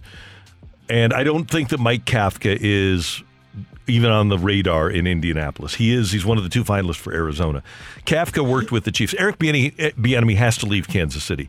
If you could get Eric Bieniemy, who eh, has a tendency to be a Richard, right, Yeah. with, with players, but maybe that's what Kyler Murray needs. Right? It might be. Uh, Those two might clash. and- would be a good and- thing. But but it will be an adult that is telling him this is the way you're going to do it. I don't care about your feelings and I don't care how much money you have. So Mm-hmm. this is what we need to do to win games. My question is if it's not Eric Bieniemy, then who is it? Because all of the other coaches are pretty much done. That's a problem. Every- when- when you're an organization that bad, you you don't think of that stuff. you got two organizations that that and there's only one Eric Bieniemy is the only one that I would believe from the coaches that are left that are still being looked at as, as potential head coaches. So I- don't know what the wait is, what what we're waiting on to find this head coach and to find out who's going to be leading these teams. We'll find out next Tuesday. By next Tuesday, either uh, one of those days. But the the thing is, the head. I don't believe the head coach of the Cardinals or the Colts is coming from one of the staffs that's currently playing. So I'm with you. Why the, this guy wasn't named last week, I have no idea. That's Kerry. I'm Randy. Coming up, we're going to talk some blues with John Kelly, the TV voice of the blues. He's next on 101 ESPN. You're back to the opening drive podcast on 101 ESPN. Presented by Dobbs Tire and Auto Centers. We're talking everything St. Louis Blues as we head into the Blues booth. Presented by Boardwalk Hardwood Floors, a proud partner of your St. Louis Blues. Find your perfect new floor at our four convenient locations and online at boardwalkhardwood.com.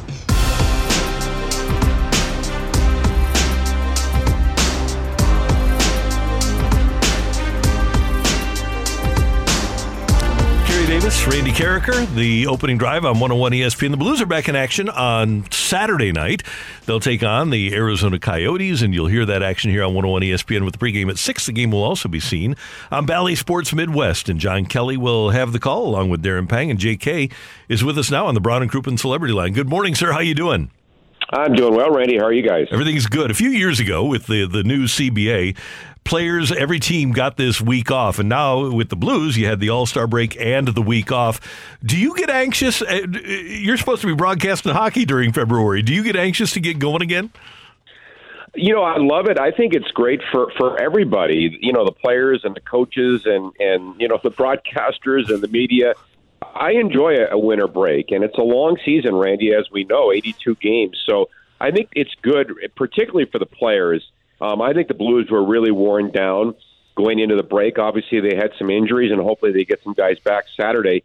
Um, of course, they've lost their last five games, and I think they were really sort of you know running on fumes in the last couple of weeks there. So hopefully, this break will give them a chance to to refresh and, and get back at it. But I, I think overall, for the players that in particular, I think this break is good. Hey, John, if the Blues are sellers at the trade deadline like everyone expects them to be, uh, how important is it to get those deals done sooner rather than later? Well, Kerry, I don't know. You know, reading stuff on the internet, um, you know, a lot of teams still feel that they're in the race. So it, it really depends on how many buyers there are and how many sellers there are. That could really dictate the type of market we see. So, you know, I don't know. I mean, for instance, if, if Doug Armstrong was to make a call today and, and say, I'm going to trade Ivan Barbashev by the weekend, well, he might get a better return in three weeks than he would today. So, you know, that's part of, of being a general manager, knowing what the market right now would would bear you. And so I don't know if that's really the truth. Um, oftentimes, a lot of these deals do come down to the last couple of days before the deadline. So um, I think right now, if you look at a lot of teams, they're still either, you know, obviously in the playoffs or on the bubble. So I'm not really sure um, how strong the market is right now. Uh, The reason I ask that is because if they're not traded sooner and, and it takes longer, like you said, maybe three weeks, how does that impact the teams? Uh, how their their plate is for the next couple of weeks while those guys are, are basically waiting to to be gone. Well, you know, you can't assume anything, right, Kerry? I mean, you know, even though the, the Blues do have five unrestricted free agents, there's no guarantee that any of the players get moved. Now, I think some will, unless the Blues go on a just a ridiculous run of, you know, winning eight or nine in a row. So, you know, you just have to go day by day. I mean, I think as an athlete, I think you have to just put up with with that type of sort of noise. Um, it happens all the time in pro sports, as we know, where there are trade rumors, especially around the trade deadline. So that's part of being a professional is to sort of put it behind you and, and not really let it affect your game day preparation and obviously your game day. John Kelly with us on 101 ESPN and JK over the years before the Blues won a Stanley Cup, pretty much every year when they were in contention, they'd try to get a guy that had won before, that had experience traversing the playoffs and hopefully had his name on the Stanley Cup. I would still think that that, especially with the personalities of the Blues guys, if they're going to move players, do you think it still holds value to have a winning history like the Blues guys do? I, I really do, Randy. And, you know, not many teams have won Stanley Cups without any players having previously won a Stanley Cup. Um, you know, the Blues had Sundqvist on their team. He had won a cup in Pittsburgh, but let's be honest, he was only a bit player on that team. So I think players, especially players like Ryan O'Reilly and Barbashev, who, who played big roles in the Stanley Cup victory in 2019, I, I think that experience and, and that championship pedigree certainly goes a long way. So, yeah, that's why I think you see a lot of former Cup winners get moved every deadline because I think teams covet how valuable they are. Hey, John, did you get to uh, watch much of the All Star break, and, and what did you think of the All Star weekend? You know, honestly, I saw part of the uh, of the game itself. I didn't see the skills competition, and you know, I'm not a big fan. I'll just be honest of of any All Star game, and in particular hockey. I'm not sure why this really is true, Randy and Kerry. Is that you know the, the intensity of the game and the speed of the game is not what it was, you know, 10, 15, 20 years ago. And I know the players can't hit, and you know you don't want to have injury, but boy, they're just they're just skating half, you know, halfway basically right now. I, I don't find a lot of, quite honestly, entertainment value in the game itself. It really is just a party for the players and the sponsors and things like that, and to showcase how great our game is. But the game itself, obviously, it's not even close to what an NHL game is. So um, again, I just don't find it that ent- entertaining. The Arizona Coyotes are in town. We- We're going to be introduced to the Arizona Coyotes multiple times over the next couple of weeks. It's not going to be like the seven game series against them during the COVID year, but we'll get to see a lot of Arizona over the next couple of weeks, including starting on Saturday, won't we? Yeah, exactly. And, and the Blues obviously did not play their best game in Arizona a few weeks ago when they lost five nothing. So uh, this is a chance, obviously, to get some revenge against that team. Um, obviously, they're a team that's on the outside looking in, and they have nothing to, to lose right now. So they're playing a freewheeling game. So obviously, the Blues, you know, they're nine points out of a playoff spot right now. They've got to come out of this break and forget what happened in the past. And as I said, go on a heater and win, hopefully, you know, eight of nine games or something like that to get back in the race. Um, but just lay it on the line every night. I think that's the thing that they need to do here because they really weren't doing that, Randy and, and Kerry, going into the break when they lost five in a row. Uh, their play was very sporadic. Now they have to, you know, lay it on the line, as I said, every night and, and hopefully get on a great run. John Kelly, always good to talk to you. Thanks so much for the time. We do appreciate it. Have a great day, and we'll be tuned in on Saturday night. Okay, thank you, Randy. See you later. That's the great Blues play-by-play man on Bally Sports Midwest, John Kelly. And Kerry, I, I'm really interested to see, like John said, how this team comes out of the break if there is a higher level of intensity. And I, I wonder what the I know Ryan what Ryan O'Reilly is going to be. He, he his demeanor doesn't change. He's competitive. He's extraordinarily competitive. But I'm interested to see what Tarasenko is. Barbashev has never been through this before. Mm-hmm. It can affect your on ice performance when your name is being tossed around like those guys' names are. It's it's your life. I mean, this is this is their job, and and everyone, you know, you. you we look at it as sport and, and we're fans and we just are there for entertainment, but this is how these men make a living. And if you are uncertain of where you're going to be living in two weeks, that can that can really do a number on your psyche and how you go about your day to day work because it's, it's it's your life. It's realizing my family is here. I have you know kids in school. I have my wife is here. All of the things that take place, and then you are uncertain of where you're going to be. It's hard to to try to manage all of that and still play at the highest level that you're you're expected to play at. And what a fine line the Blues and Doug Armstrong are having to walk now because we all wanted them. Let's be honest. We all wanted the Blues to be a cap team and to sign all their guys. But Tarasenko has a no trade clause. Schenn has a no trade clause. Saad has a no trade clause. Faulk, Krug, Parayko, Leddy, all no trade clauses. Binnington, a no trade clause. Um, uh, limited no trade clause for Buchnevich uh, and Scandella you have given the players an awful lot of power. Now, like I said, I'm not blaming the Blues for this because they thought that this group was going to stay together.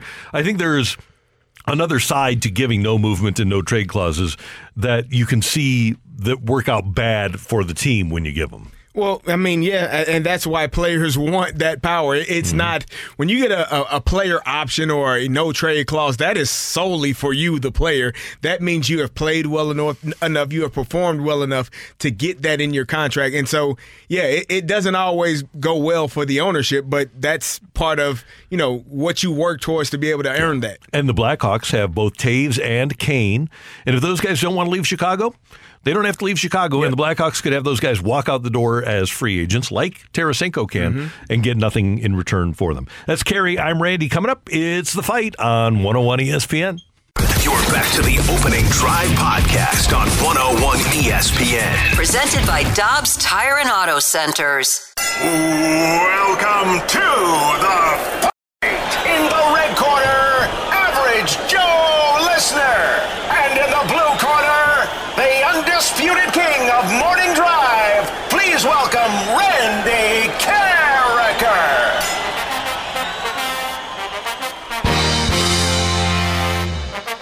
Welcome back to the opening drive. I'm Kerry Davis, joined by Matthew Rocchio, and it is time for the fight. And our fighter today is Tyler. Tyler, how are you doing today? Well, how are you guys? You ready to you ready to take on Megamind? I'm ready. All right. Any any subjects in particular that are your uh, in your wheelhouse? Uh, I would I would have to say baseball. Uh, you might be. Yeah, we'll see how it goes. All right. All right, here we go. Since Tony Gwynn notched, notched his eighth batting title in 1997, who is the only player in the last 25 years of Major League Baseball to win four or more batting titles? Is it Joe Mauer, Ichiro Suzuki, or Miguel Cabrera? Uh, I'd have to say Ichiro. Who is the only active player in the NBA with multiple scoring titles who wasn't drafted by the Oklahoma City Thunder? Is it LeBron James, Joel Embiid, or Stephen Curry? Ooh. Um, good question. Thank you. Um, I'm gonna have to go. I mean, I gotta go. I gotta go. Steph. All right, Tyler. On this day in 1986, the NBA held its first ever three point contest during All Star weekend. Who won the inaugural contest? Is it Larry Bird, Norm Larry. Nixon? Larry? Yeah. Okay. All right, and happy birthday to Missouri native, two times World Series champ, and potential sports family tournament snub, Clete Boyer. Despite winning two titles with the Yankees, which team did Boyer have his best offensive year and eventually finish his career with? Was it the Kansas City Athletics, the St. Louis Cardinals, or the Atlanta Braves? Um, I'm going to go with the Braves. All right, we will double check our score and we will bring in Randy Karraker. How you feeling, Tyler? Uh, I felt better. Not- I don't think I did too bad. You don't think you did too bad? Uh, You might be okay. We, Randy is uh, uh we we kind of have an understanding here of what the contestant needs to have a shot, and I will tell you, Tyler, you might have a shot. Let's see how it goes. Randy, say hello to Tyler. Tyler, good morning. How you doing? Doing well, Randy. How are you? I'm doing great. Thanks for listening. Thanks for playing. We do appreciate it. No problem. Good to have you with us. You ready? I'm ready, sir. All right, here we go. Okay. Since Tony Gwynn notched his eighth batting title in 1997, who was the only player in the last 25 years of Major League Baseball to win four or more batting titles? Last 25 years, four or more. So this is since, uh, let me do some math here, 19, what, 98? 08, 18, 23. Um, so since basically 97. Uh, four or more. Um, you know what? I think I'll do the old lifeline here, man. Uh, CD. Is it Joe Mauer, Ichiro Suzuki, or Miguel Cabrera? Hmm. I know that uh, Ichiro had the volume of hits. Uh, Cabrera's a really good hitter. He won a triple crown, but not very fast. You know, I think I'm going to go with Joe Mauer here. I'll go with Mauer. All right, Randy, who was the only active player in the NBA with multiple scoring titles who wasn't drafted by the Oklahoma City Thunder? That is like as random as random can be. Okay, only player currently in the NBA with multiple scoring titles that wasn't drafted by the Oklahoma City Thunder. It seems like LeBron would be the logical choice here. Harden has won multiples. Westbrook. Steph? I don't think Steph was drafted by the Oklahoma City Thunder. No, he was drafted by the Warriors, number five. LeBron? I can't imagine that both Steph and LeBron haven't both won two. That's crazy to think that that would be the case. Um, hmm. I will. Uh, I'll go with uh, Steph Curry.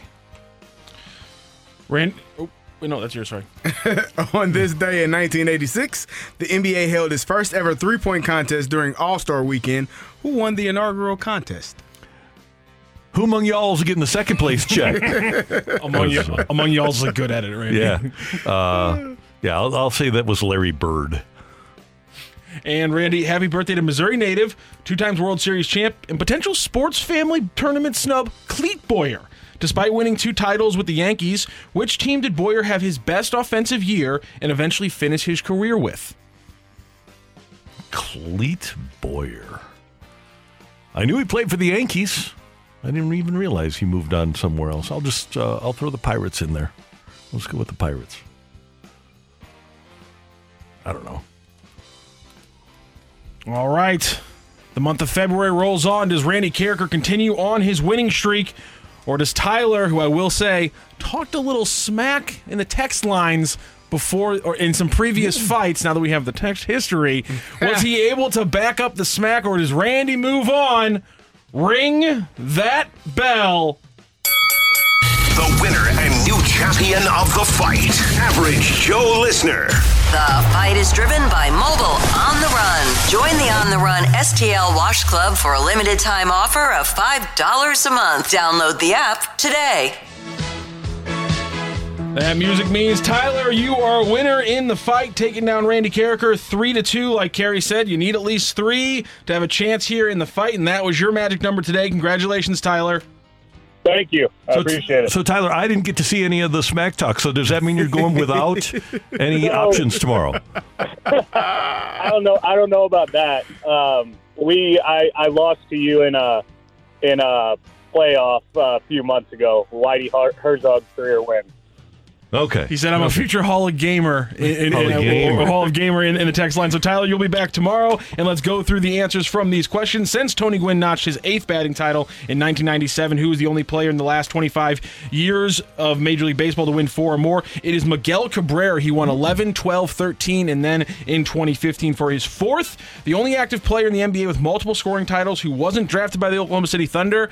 The leading scorer in NBA history by point total has one scoring title in his career. LeBron James early in his career. Stephen Curry won in 16 and 21 for his scoring title. Steph Curry, the answer there. On this day in 1986, the NBA held the first ever three point contest during All Star Weekend. And of course, Larry Bird walked in, asked who's going to finish second place, and he was correct. He finished in first place. And Clete Boyer won two World Series with the New York Yankees. Started with the Athletics on a little deal with the Yankees, I found out about. But he finished his career with a hot hitting couple years with the Atlanta Braves in that great lineup.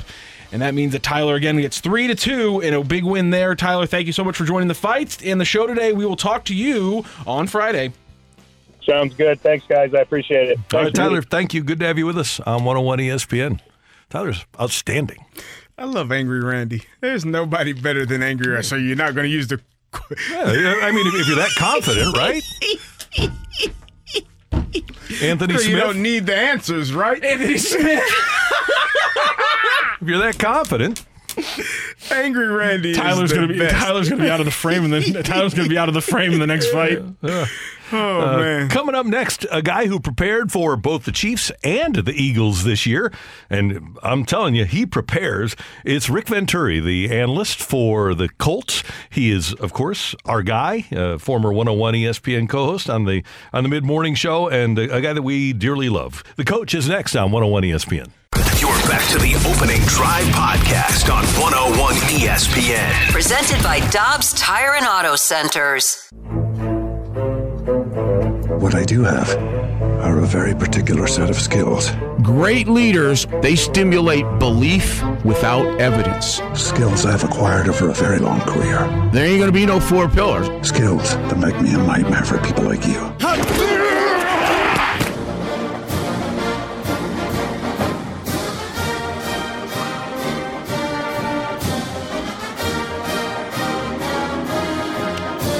So back in the day, about the last uh, eight or nine years, the Rams were here.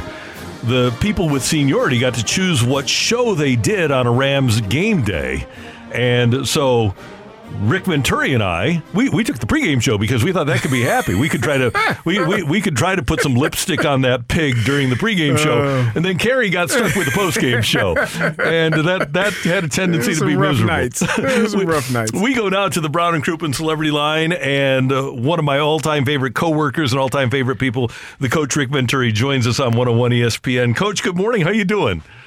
I'm doing good, Randy. Uh, you're exactly right. You, we did that pregame, and you're, you're exactly right. We needed a little of that that that little uh, lead in that you had, a little belief without evidence, uh, and, and and we need that in Indianapolis right now as well. But you were my mentor. You got me started in this business, and I guess somehow I'm surviving.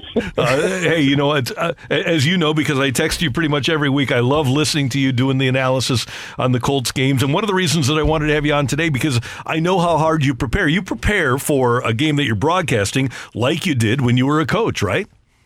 Absolutely. Um, you know, it's the it's the only way I can do it. I mean, I'm not. You know, I don't. I don't think that I'm a uh, you know a, a comedy guy or you know a fluff guy. I mean, I'm a football guy, and you know, my hook is to treat the public as if they were my players in a meeting room. And so, you know, I and I guess you wouldn't have to do it that way. It's the only way I know. And I, you know, I don't go into a game without, you know, probably you know, probably around 30 hours of tape a week, you know, just to get ready for a game. And as you know, and I still do to this day in my podcast, you know, I create a blueprint just as if I were coaching both sides of the ball, you know, on, on how to win it or, you know, how to, how to do that. And, obviously they haven't been very good in Indy lately, but but as you as you always say, they lose. That's exactly right. When they win, it's us. When they, when they lose, it's them. it makes life a lot easier being on this side of it, I'm sure. Uh, Coach, w- you always say one of your favorite sayings, and one of the best sayings that I ever took away from you was, "You're either coaching it or you're allowing it." And and right now, no one's coaching anything in Indianapolis. Where are they going in their in terms of their head coaching search? Who are they looking at, and, and are they waiting for the Super Bowl to end, or or what, exactly where are they at right now? Well, uh, you know, you, you make a really good point. Uh, I mean, we are, and and it's hard for me to say that considering I was on your show in August and felt like we were really very much in it. But we are now at a real crossroads in this franchise history. I mean, and you know, but we do have a couple things going after that last five game disaster. Um, you know, number one, uh, we will hire a new coach. I think that'll be early next week. I think you know there's an unwritten moratorium here in this last week uh, with the Super Bowl. Uh, they've they've done everything. They've they've had an extensive search, to put it mildly. Um, I think the key names, and- and I might be wrong. I think Steichen, the offensive coordinator from uh, Philadelphia. I think Callahan, the offensive coordinator from Cincinnati. Um, I think uh, an outlier because I want them to go offense desperately, Kerry. Um, and, I, and, I, and my third guy would be Kafka, simply because I think with the glut today, I mean the the, the, the basically the supply cannot reach the demand. There's just too much turnover in the NFL, and you just can't find proven coaches. There's no Dick Vermeil out there. Okay, so you're you're taking chances on guy, and you hope you hit on a guy like Zac, you know, like Zac the kid at uh, Cincinnati. Now, um, you know, we're going to have a lottery pick at quarterback, and hopefully we move to one. And if it were my choice, I'd take Bright, you know, Bryce Young. But that's, you know, that's that's up for dispute. There's good people up there, but you're going to have a new coach and a new quarterback. And you know, the Colts' great eras were when they had one in Manning and they had one in Luck. So hopefully, they, you know, lightning will strike three times. uh, I think I think you'll, they'll name that coach early next week once we get through the Super Bowl. Uh, but you know, a, a, we need a total revamping of the offense. That's why I want an offensive guy, and I don't think you can count on hiring a coach who can come in and surround. You know, I don't believe you can surround him with those Jim Hanifans. I don't think those guys are out there anymore. You got guys, fourteen year olds, getting jobs in the NFL, and so I think for us right now, we need a, a quarterback guy, an offensive guru and a play caller. If I went outside of that realm, the guy that intrigues me the most, the guy that I like a lot, and and you know he's a little bit tarnished by that job he took at 32, but uh, I would have to look at Raheem Morris. Hey, Coach, how important is it to, to hit on that draft pick? You said you all think you might be moving up to number one, but also the coach, the offensive minded coach. If you're drafting that quarterback oh. and you're drafting you're drafting that quarterback and you're bringing in a new head coach, just how important is that for those two to mesh for things to go well for this season and for this future of this franchise? Oh, you you you can't miss. I, I mean, you can't miss on this, and I'm not sure. As much as I like Bryce Young, I don't think he's a slam dunk like Andrew was. I don't think he's certainly a slam dunk like Manning was, uh, or Joe Burrow, in my opinion. You know, uh, I think those guys were slam dunks. I think you know Mahomes has become the magic man, but I'm not sure he was a slam dunk coming out of college. I think that you know he's proven that he's one of a kind, but you know, I in my book, uh, you know, Burrows was a slam dunk, and you know they merged him with Zac Taylor, and you see what you got. You got a whole turnover in the franchise. We can't miss this. I mean, you can't miss it. If you miss on the franchise quarterback, uh, Randy will tell you, you you can you can be out of luck for decades. I mean, you know, and that's why it's so important, and that's why I want us to get to one. I don't I don't want us to rely on four because if we don't get to one, somebody else that needs a guy is going to get to one. So I, I, and we're sitting at four, so it isn't like we can't get there, Kerry. The coach Rick Venturi with us on 101 ESPN. Okay, as you prepared for games this year, you had the Chiefs in Week Three, and the Colts wound up beating Yep. Kansas City 20 to 17, and then you had the Eagles a one point loss in Week 11. And coach, I'm trying to think of reasons for one team or the other to win. You know how I break it down, but I, I want to get your yeah. take here. What do you think, and why? Okay, when I when I look at the game and the, the the biggest question I have in my own mind is what exactly is the health of the two quarterbacks because these teams are quarterback driven. These guys are both MVP candidates. I mean, and they and they beat you in different ways. I mean, Hurts is a guy I love. I mean, he's become a more accurate thrower. Uh, I don't think he's totally there yet out of the pocket, but he's getting there. Uh, but the pressure that he puts on a defense schematically, you know, particularly when they get inside your 30, I mean, he becomes that 12th guy. He is going to get it in there. You know, if you remember, Randy, he beat us with a walk-off touchdown, which I'm still crying about. and, and, and, you know, he ran a quarterback draw untouched. He could have run to St. Louis. But, um, you know, I, I, I'd like to know that if he's 100% and of course Mahomes. Mahomes to me, it's even more important because I think in general, to me, Philadelphia is the better team. I think Philadelphia has literally no liabilities. I can nuance it and tell you where I would go after them, but they're not a team with liabilities, and I think that gives them a little bit of an edge. But the Magic Man is is who he is. He he is one of one. Uh, he is a guy that can beat you despite I think being average on defense, although they can rush the passer. You know, I mean, I think they have issues in the offensive line that he erases. Uh, other than Kelce, I think most of their receivers are number twos, but he is so good. And if if I thought that he was a hundred percent, I would never bet against him. But he's got to be a hundred percent because the thing that Philly can do better than Cincinnati, and I have a lot of respect for Cincinnati.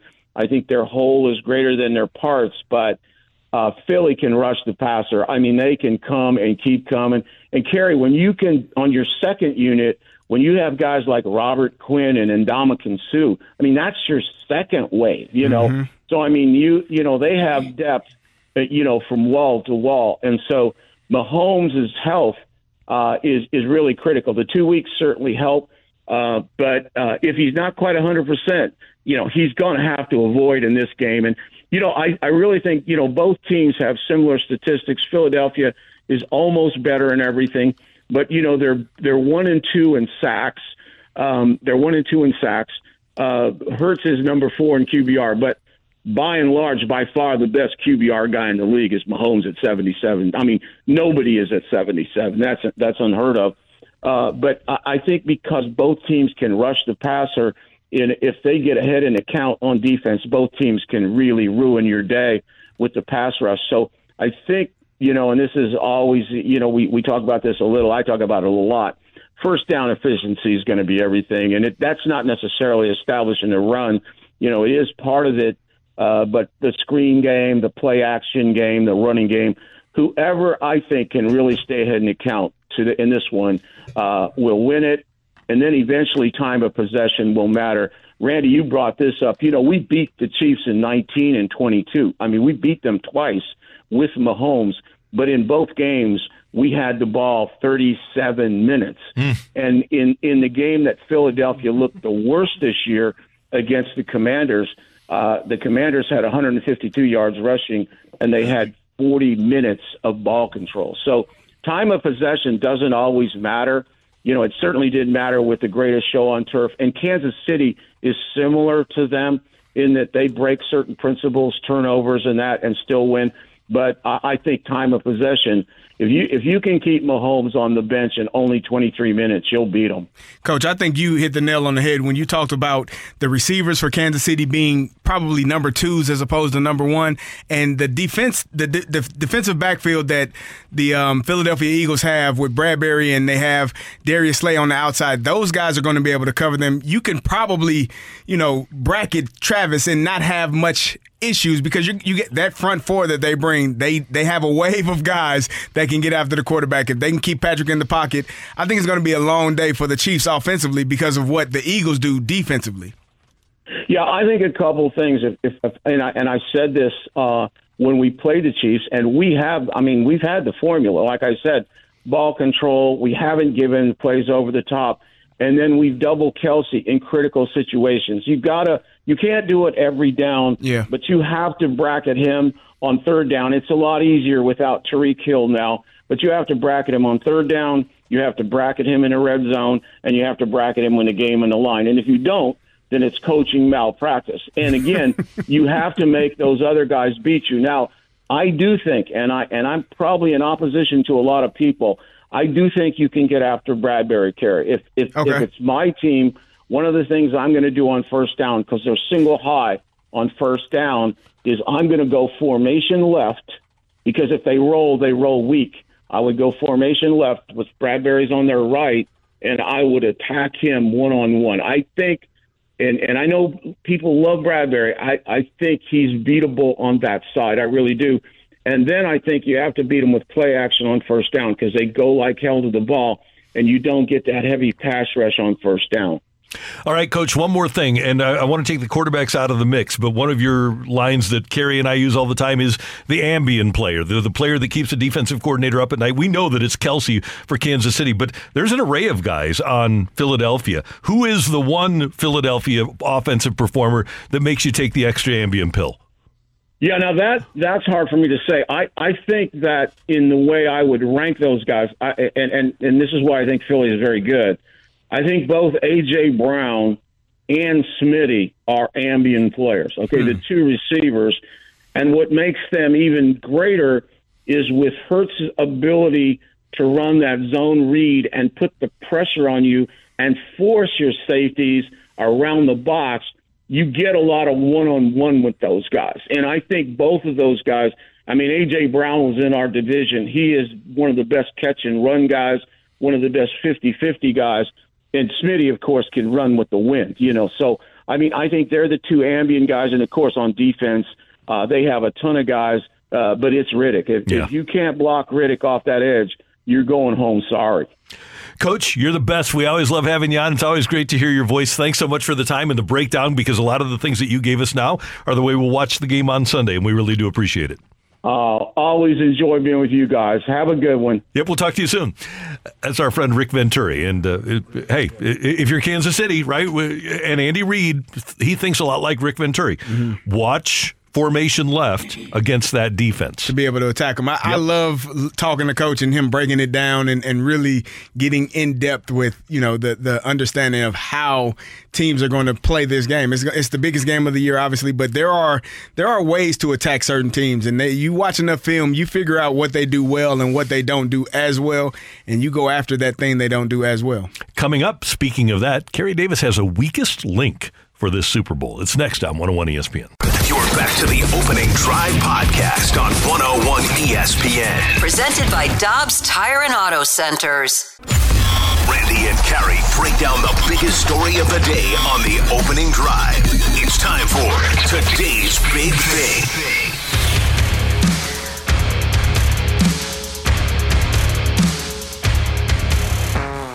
Obviously, the biggest chess match here is Spags. It's playing with Jalen's eyes. It's, you know, bringing pressure. You know, Spags has kind of been the guy that as the year goes on, whether it's talent development or scheme alteration, his group has shown up in the playoffs and exceeded my expectations for him every year. What has gone into that transformation for them, and how do you think they might play the Eagles?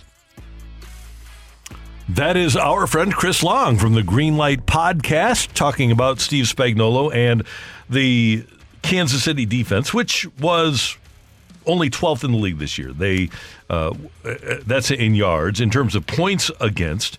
Uh, they were better as the season went along, but Kerry they still only were 16th in in points allowed and you are of the belief in disagreeing with Chris Long that you think Spags could be the weak link here for one of these teams. Well, I, I do think that when you have, and you can ask any coach this, when you have a quarterback that can beat you with his arm and his legs, it gives you an extra. It scares the hell out of you because that guy is is he adds an extra. They add an extra blocker in their run game if he's running it, and it allows them to to match up numbers wise in order to be able to run the ball more, with more success. I think the the thing that I watch with Kansas City, I, I know that that Willie Gay Jr. he was a full participant in practice. He's going to be playing. I know that Chris Chris Jones is going to have an outstanding game, but I feel like at times it is so dependent on somebody making that play as opposed to you know our coach out scheming the opposition. And and I think in that Cincinnati Bengals game, Chris Jones came to play. He had an, a stellar game versus a beat up uh, Cincinnati offensive line. We know going into the uh, going into that game, they had three starters that were out of that game. This Philadelphia Eagles team, they are banged up a little bit, but they are going to be in a much better situation to be able to protect Jalen Hurts. And if Chris Jones does not get to the quarterback, I think you'll see some some some of that that Spags defense getting exposed. Now, Kansas City, to their credit, they were second in the league in sacks. They were first in the league in pressures, and they were fifth in the league in pressure percentage. That is the amount of pressures per passing attempt. They were 24.9%. Philadelphia, by comparison, 25.5%. That being said, much of Kansas City's schedule against the AFC West, the Raiders didn't have a very good offensive line. The Broncos didn't have a very good offensive line. You had injuries uh, uh, on the uh, offensive line. That's half of their half a dozen of their games Right. that Kansas City wasn't going against particularly great offensive lines. Pretty much everybody agrees that the best offensive line in the game right now is Philadelphia. So what Spags is going to have to do is what he did to New England when he beat Brady. He's going to have to devise some looks that Philadelphia hasn't seen and see how quickly they adjust to it. And they have two guys that are veterans that have seen everything, right? Mhm. And Johnson and Kelce. Mailata is just a monster at left tackle. So I, I kind of think that they're uh, uh, just going against a standard look. The Philadelphia offensive line will be fine. There's going to have to be some exotic looks that Spags has manufactured in the past to get to Jalen Hurts. You- You're going to have to. I, I don't think that getting home is going to be the thing that's going to get him. I think you're going to have to do something different in the secondary in mm-hmm. terms of a coverage or or how they drop to an area, something that they may not have seen. Because Jalen Hurts still, even though he's an MVP candidate this year, he's still a young quarterback. So there are still some things that he has not seen, and you could potentially confuse him. Maybe you hit him with a zone blitz and, and you look like a guy is blitzing, but he drops off into that area and you throw an interception to a defensive end that is not supposed to be in that area. You're going to have to do something that is different from what he's already seen. I don't think getting home with with blitz packages because if you bring more people, that leaves less people to cover DeVonta Smith and and and uh, AJ Brown. Tell me this: if you have a super athletic linebacker like Nick Bolton, Mm-hmm.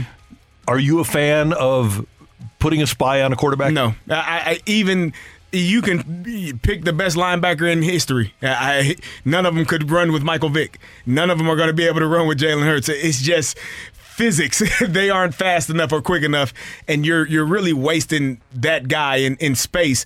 I understand it in terms of if you're able to keep him in the pocket and force the quarterback to step up, yes. But if you are if you're not disciplined on the outside and your guys are taking inside paths on the on the offensive lineman and he's able to get outside, it doesn't matter what type of spy you have, he's not going to be able to catch a quarterback. And it's really hard to because it happens so fast. It's hard to stay disciplined when you're a defender. Oh yeah, I I mean, it, it, we we I laugh at defensive guys all the time. We say get see ball, get ball. Mm-hmm. You don't have thinking on defense is not required. you can be wrong in the wrong spot at the wrong place and just go get the ball and make a play, and everybody looks at you like you're the greatest thing. So you know, us offensive guys, we have a little bit more intellect to us. We have to think a little bit more. Defense, see ball, get ball. Dan, you Dan. Dan will tell you that the offensive playbook is kind of like the thickness of a phone Yeah, book with the same yeah. size font. Yep. And the defensive playbook is a single piece of line paper that's done in crayon. One sheeter. Yeah. See ball, get ball. We Yeah. don't. it doesn't matter. See how that works for Spags on Sunday in Super Bowl 57. That's Kerry. I'm Randy. Coming up on 101 ESPN, we're going to talk some Blues hockey. Jeremy Rutherford had a very interesting piece this morning in, in The Athletic. We're going to talk to him about that. Plus, at the bottom of the hour, Adam Wainwright here on the opening drive on 101 ESPN.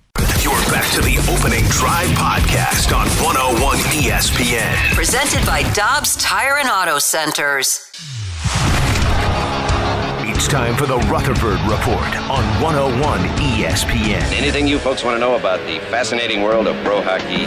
Here we go.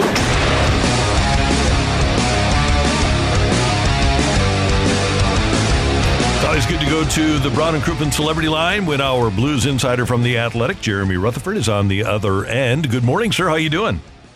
Good morning. Good morning. It's always a good day when you get to listen to Coach Venturi. He's uh, he's terrific, and I wish one thing, guys. I wish that we could give him about one season of hockey and then listen to his analysis on hockey. Like I, I could hear in a year from now him saying, "Well, the problem is they're, they're only getting the breakout about thirty-eight percent. We need to get that number up." Remember when he was doing the show with uh, with uh, Zach and the coach? He actually did that. Did he? That's unbelievable. He's amazing. He's a brilliant guy. JR, you have a piece up this morning at The Athletic, uh, and the headline is Are the Rangers and Vladimir Tarasenko a trade match? Breaking down the fit, asset cost, and other factors. And we advise everybody to go take the deep dive and read the article at The Athletic. But I want to know, as you reached your conclusions, what do you think? Are they a match? Yeah, a lot of times you're uh, you're throwing stuff at the wall here. There's a lot of teams out there that could have interest in these Blues players. We did one a couple weeks ago with uh, Ryan O'Reilly and the Toronto Maple Leafs. Was that a match? Well, I guess it could be, but at the end of the day, probably not.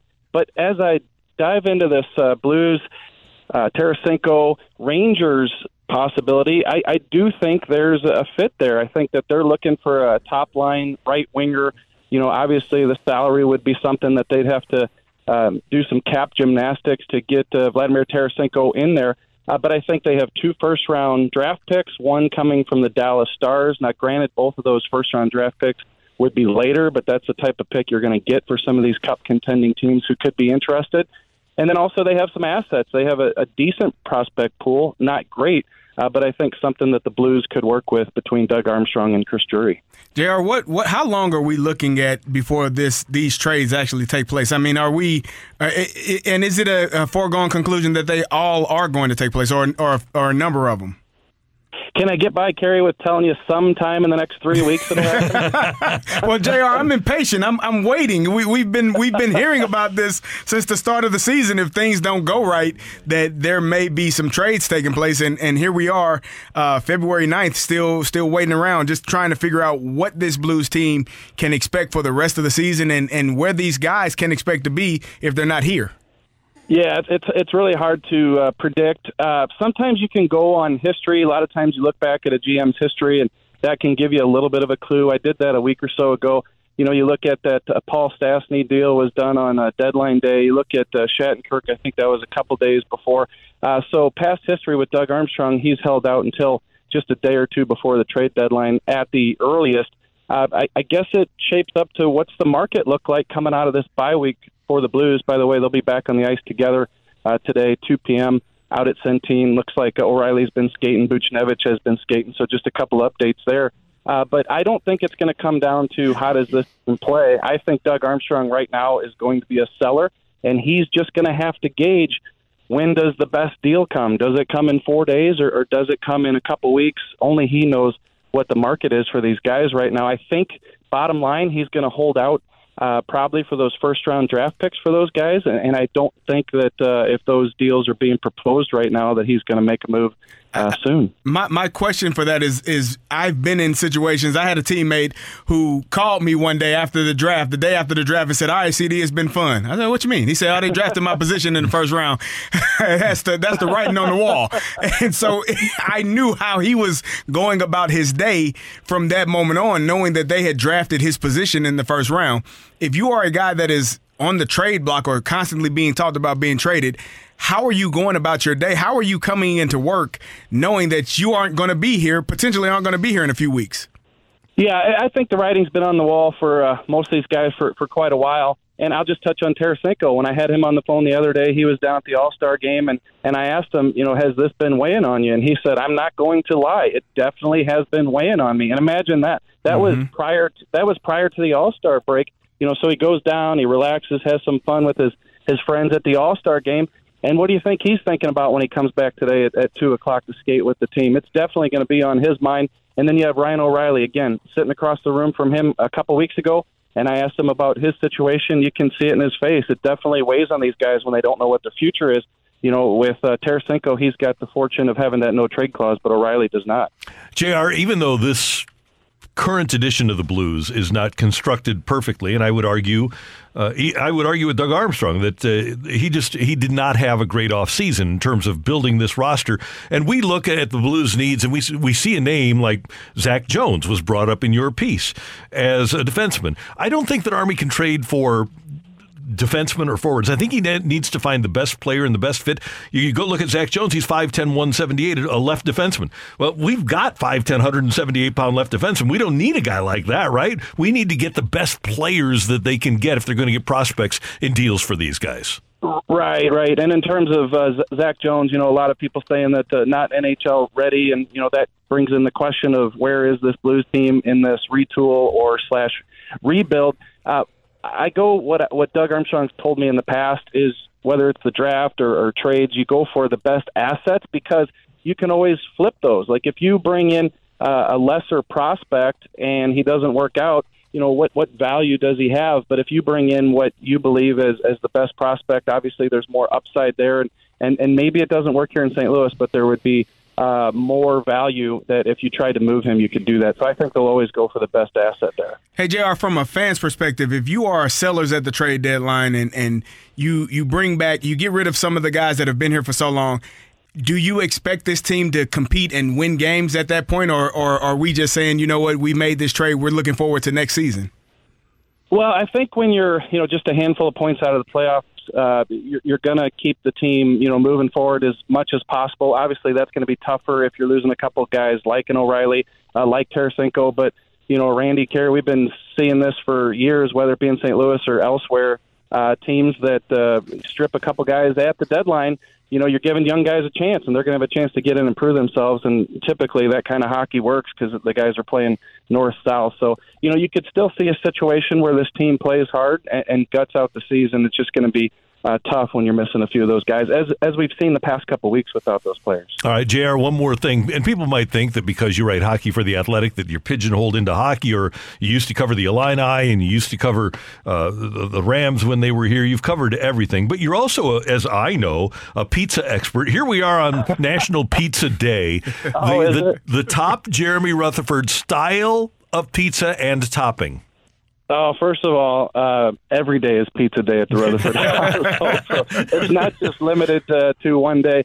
Well, I- I'll just offend the small percentage of people here in St. Louis and the uh, out of towners by saying uh, Imo's. And you know, I've gone up to uh, a lot of places on the road in Chicago, in New York, all over. But uh, I'm an Imo's guy uh, through and through. So I'm going with the thin, thin crust. I'm going with the cheese. And you know what? I like to add, guys, uh, extra sauce. My wife doesn't like it because she says you bite into it and there's sauce going everywhere. But uh, to me, to me, when I call up the Imo's, I just tell them to get the wheelbarrow out and put a wheelbarrow full of sauce on that thing. Love it.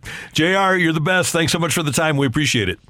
Have a good weekend, boys. You too. That is our friend Jeremy Rutherford from The Athletic. I, Kerry Davis, am one of those people, and I know this sounds sickening. It might be sickening to you. I'm fine with a Hawaiian pizza that has pineapple and Canadian Oh, yeah. bacon. I'm good with that. That- It doesn't bother me at all. It's not It- my it- favorite, but I'm good with it. Uh, it- It's something about the it, it, it gives you a little bit of kick, a little something different than than you be accustomed to on a normal pizza. Yeah, how about yours? Your your number one I'm pizza. a meat lovers guy. Mhm. Give me all, eh, all the meat you got. Give me yes, yeah. that sounded You a and I, strange. brother. How about Matthew? What do you? but yeah, Yeah, Matthew, you got? Uh, just actually regular Italian sausage. Just I I don't need anything extra. Maybe extra cheese w- Yep. with that, but yeah, I mean I like meat lovers. Here's the thing: pineapple pizza. I don't, I don't understand why it's ever gotten like a bad rap. If you know anything about food, you know that if you got something that's like super savory and a little spicy, Mm-hmm. and you just add a little bit of sweetness on top of there. Sensational. Why do you think pickles are like the perfect thing on a Chick Fil A chicken sandwich? Yeah, because you get the sweet, you get the little sweet acid to take away from the spicy. I mean, this is this is basic food science. People, come on. There's a great place in U City on Delmar called La Pizza with Oh, New York yes. style pizza. It's sensational. I'm a New York style guy. First and foremost, I like every kind of pizza, but if, if you're giving me one pizza for the rest of my life, it's New York style. But Kerry, two in the morning in New York City, pepperoni and sausage from Ray's. I'm good. you good to go? Yeah. I mean, well, Randy, in fairness, anything at two in the morning is generally It's true. But, depending on where you're coming from. Two in the afternoon, I can pull off Okay, Ray's there too. you go. Coming up next, our buddy Adam Wainwright on 101 ESPN. You're back to the opening drive podcast on 101 ESPN. Presented by Dobbs Tire and Auto Centers. Our friend Adam Wainwright is going to join us again in 2023 for Wednesdays with Wayno. He's headed down to Jupiter. He's going to work out with the Cardinals for a couple of weeks and then get started on working on baseball for the USA in the World Baseball Classic. And Adam Wainwright is with us now on the Brown and Crouppen Celebrity Line on 101 ESPN. Good morning, Wayno. How you doing? I'm doing great, guys. How are y'all? Doing good. How has your singing off season gone? I understand it's been sensational. Well, I appreciate you understanding that. Uh, it's been good. It, it's I've, I've learned a lot. I'll tell you that. We've uh, we've done a lot of work, and um, you know, don't worry, I'm I'm still I'm still doing everything I need to do for baseball, and uh, it's just a fun it's just a fun outlet for me. You know, I'm having a great time writing songs and recording and making music um, at a at, at a really cool level that I never thought was possible. So um, it's been fun. I, I'm having fun with it. I'm I'm excited to to, to uh, tell y'all that mid season this year I'll be releasing a little album, and uh, you know I'm either going to get laughed out of the stadiums or I'm, people are going to really love it. I, I think it's going to be the second one. We'll find out though. We're excited about it. It'll be great. I think the next step is singing the national anthem before a game. No. yeah, that that'll that'll be. I, I I would like to come back and national anthem one day for sure. There you go. Hey, Adam, how excited are you about the uh, World Baseball Classic? Oh man, I'm fired up. I am so fired up about it. I, I just uh, I want to represent this country. I love I love playing baseball, and I, I've always wanted to and never had the chance to um, wear the the red, white, and blue uh, to compete for for a gold, and and this time I'll get a chance to. So I'm very excited about it. And you told us that story late last season about 2004 when you missed out on the opportunity to to participate in the Olympics. But even now, at your Twitter page at Uncle Charlie 50, you've got a photo of yourself with your face painted for the Soccer World Cup. You're a patriotic guy. You've wanted to do this for a long time. Have you allowed yourself to think about what it's going to be like to to go to that line when you get introduced with the USA across your chest? Uh, I a little bit, yeah. I mean, um, people ask me about that, but I, I just, you know, what I'm what I'm really focused on is just competing. You know, I want to go out there and play well, perform well, uh, and represent our country well. Um, that's what I want to do, and uh, I know one day I'll get a chance to look back and go, man, that was awesome. So um, that's what I'm that's what I'm focused on, just making sure I'm completely just as ready as I could possibly be going into that competition and going into this season coming up so we can win a gold medal and then win a World Series following that. I would have to believe also, Adam, especially from your perspective, it, it's cool to have teammates on the team, but when it is Arenado, when it is Goldie, when the when the best that the USA has to offer plays for the St. Louis Cardinals at first and third, and when it's you and, and Miles Mikolas, man, that's really exciting not only for the USA but for St. Louis too. Yeah, it is. We're and you know all four of us love being together too. We love we're good friends and love hanging out. Me and and Goldie and uh, Nolan went out and played a little golf yesterday, and uh, just you know love love hanging out off the field too. But um, I'm glad that we're represented well as from from the Cardinals organization there because we have a great team. We have a bunch of great players, and and uh, we have a bunch of guys who really want to represent this country well too. And and Gold, Goldie and uh, Nolan won a gold medal in 17 doing this too, so uh, they know what it's like. They've been there, done that, and they'll be a good uh, leadership group for our team. Hey, it, it it's an opportunity to play similar to, to an All Star weekend, but that's only one weekend. You get to hang out with these guys for a couple of weeks and really pick their brain of some of the best players uh, that play the game. Are you excited about that as well? Yeah, that's that's one of the cool things that happens in these kinds of uh, these kinds of deals. And, that, and like you said, I've only done that at All Star games and stuff, and in very short stints, a couple of days, getting to know guys, and it always is uh, is fun to learn new people, but also learn what makes them go and uh, see work ethics and see see the competitor and everybody and and watch them mentally and physically and just really learn. I'm really looking forward to doing that with a bunch of guys that that I've never got to do that with before. I mean, I'm Kershaw's going to be on the team, and he and I have always wanted to play together, and we've never had a chance to. So this will be a fun time for us to get to hang a little bit too. Adam Wainwright with us on 101 ESPN. Adam, as you got, went through this offseason, and uh, it's my understanding that you were ready to go in the playoffs last year, but you did have the problem down the stretch. Uh, how did your offseason go in preparing for your final season in 2023?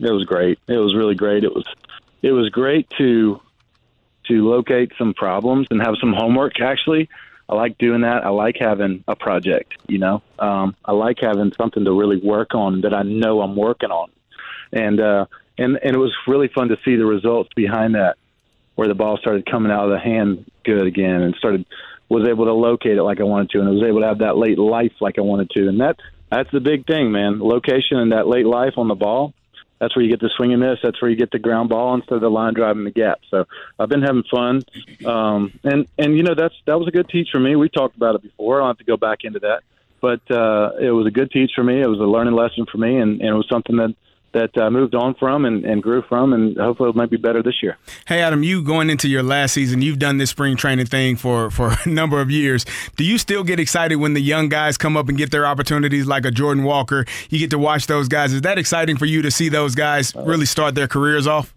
Uh, oh, definitely, man, definitely, definitely, definitely. It's uh, you know, you're always as a, especially as an older guy. Um, I'm always, um, I wouldn't say worried, but I'm always uh, cognizant of the idea of leaving this organization as good or better than when I when I found it. You know, when I came into it, and that's part of being a leader in this organization is passing the baton and and watching these new guys step up and and become leaders themselves, and and uh, that starts at the prospect level. And you hear this great excitement for a guy like Jordan, and you just can't wait to see him play. I've never seen him play. Mm-hmm. Never seen him play one in person. Never seen him even take batting practice until yesterday. So um, I'm looking forward uh, to watching him play because he seems like a great guy. He seems like somebody who everybody who's played with him really loves to be around, which is a big part of it, man. You know, as, as being a Cardinal and being a great uh, player, it, it comes with being a great teammate you know, and a great steward of this organization. So I think he's going to fit in great from what I can tell so far. You got to tell us how that BP went. Well, I didn't see him hit long. I mean, I was, I was, uh, I was on the mound working a little bit um, while he was working a little bit. So I watched him in his early stages of batting practice. Looked like he had a good approach. Like his bat path was really good through the zone. You know, it was. Uh, it had some shelf life in the zone. it just got in there and stayed for a while. So that's good. That's what you want to see. You know that there's a difference in a there's a there's a very small difference and a big difference at the same time in a long swing and a long through the zone swing. Um, pitchers will pick apart a guy who who just has a really long swing, but if if he gets to the zone quick and then his bat stays through the zone long, then that's really tough for a pitcher, and that's what he looked like he had to me. Wayno, a couple more things. Number one, you guys will play Pool C in Phoenix in um, March, 11th through 15th, and your pool is Mexico, Colombia, Canada, Great Britain. If you win Pool C, there's a pretty good chance that you'll see Yadi in the quarterfinals. How much are you looking forward? And, and by the way, Yadi's team is uh, the Puerto Rican team is going to be in Miami. But how cool would it be for you to pitch against your your catcher, your brother, in the second round? Yeah, we've already joked about it a little bit. You know, I already I already asked him like, hey man, if you if you're over there and I'm pitching, just don't be trying to tell everybody what's coming just because I'm the way I'm, you know, my face looks or my hands are held or something. Like just, just just watch the game. Just sit over there and watch the game. Don't be trying to be all sneaky, man. And he goes, he goes, hermano, you should be playing for Team Puerto Rico anyway. I like, no. I wear these stars and bars. I wear these stars and stripes. You know, my whole life, buddy. I got to represent well, and he understands that. He he he he's the same way. You know, he's lived over here for a while too, but uh, he's got to wear those Puerto Rican colors too. So it'll be a good it'll be a good battle. They got a great team always. They got some great position players over there, and and uh, I just I just I'll, it'll be a riot to start that game and look over and see him because I know he's going to be smiling his head off trying to get me unraveled. But I'm not going to go there. Hey, Adam, who you got this weekend? The Chiefs or the or the Eagles? I know you'll be watching. Well, I have two rooting interests because uh, being in St. Louis for a while, and when we lost the Rams, I, I did. I have followed the Chiefs closely. I'm a huge Patrick Mahomes fan. I think he's so fun to watch and just a just an unbelievably talented person. Um, the other rooting interest I have is from my hometown, one of the best cornerbacks in all of football, uh, Darius Slay. But you can't call him Darius. You just got to call him Slay. he, he'll fuss at you if you call him Darius. So he's from my hometown. He went to my cross town rival high school, and I always root for for Slay because um, he's a great guy and and he's an unbelievable player. So I won't be disappointed um, either way. I think I think the Eagles are set up to win this thing um, just because of uh, how talented their defense is and how talented that quarterback is, um, who's just he's come so far uh, in a passing uh, from his passing standpoint from where he was in college. It's kind of remarkable. And I watched an interview the other day where Nick Saban was telling him when he transferred to to Oklahoma, he told him he had to. He said, "Give me some some some feedback." He said, "To man, you just you have to go over there and you have to learn how to be a better passer because you you're not going to make it in the NFL unless you learn how to make plays with your arm and not just your feet." And I, I thought it was good advice. It seems like he's really done that well. But but I but to to say all that to root against Patrick Mahomes is uh, seems like a mistake. Um, I'll be rooting for for for for Slay, and I'll be rooting for the Chiefs to win. How about that? Sounds good. Adam Wainwright, uh, Big League Impact is still doing unbelievable work, not only in the St. Louis community, but throughout the world. And as we've talked about a lot of times, uh, Big League Impact is trying to save the world. And another opportunity this year with Big League Impact and for St. Louisans to get involved. And I know that you're really excited about this, your final year as a player, certainly not the last year of Big League Impact, but I know you're really excited about some of the things coming up this season. I really am. Yeah, and you know, I'd love to be able to save the world. Unfortunately, we'll we'll just have to do that one person at a time. But I do believe our programs make a difference around the world and as well as in the country and, and across St. Louis. So it's great to have um, fun things to, to to get together and make a lot of money for for those in need. Um, our organization is just, um, I'll tell you, it's just top notch. Our our board of directors is is filled with some of the most talented people uh, from a nonprofit giving standpoint uh, that there is in the country, and uh, it's just it's been remarkable to get in a room with them and watch our organization grow and let these people really take off with ideas of how to to, to make our, organization run more more streamlined and, and smooth and, and, and profitable for in a stance that where we can go out and help more people. Um, it's been it's been so fun to see that. So I just want to say thanks to all the people who support us. We'll be doing a lot of great things throughout the the season this year, and uh, we'd love to have support. Adam Wainwright, if somebody came to me, and I'm not saying this just because you're on the phone with us, if somebody came to me and said, Randy, you get to pick one athlete to represent your country, you get to pick only one to represent your country playing a sport. I would pick Adam Wainwright. You are the the epitome of what's great about sports because of what you do on and off the field, and I'm so proud that you're representing me as an American in the in the World Baseball Classic. I, I can't wait to watch you perform.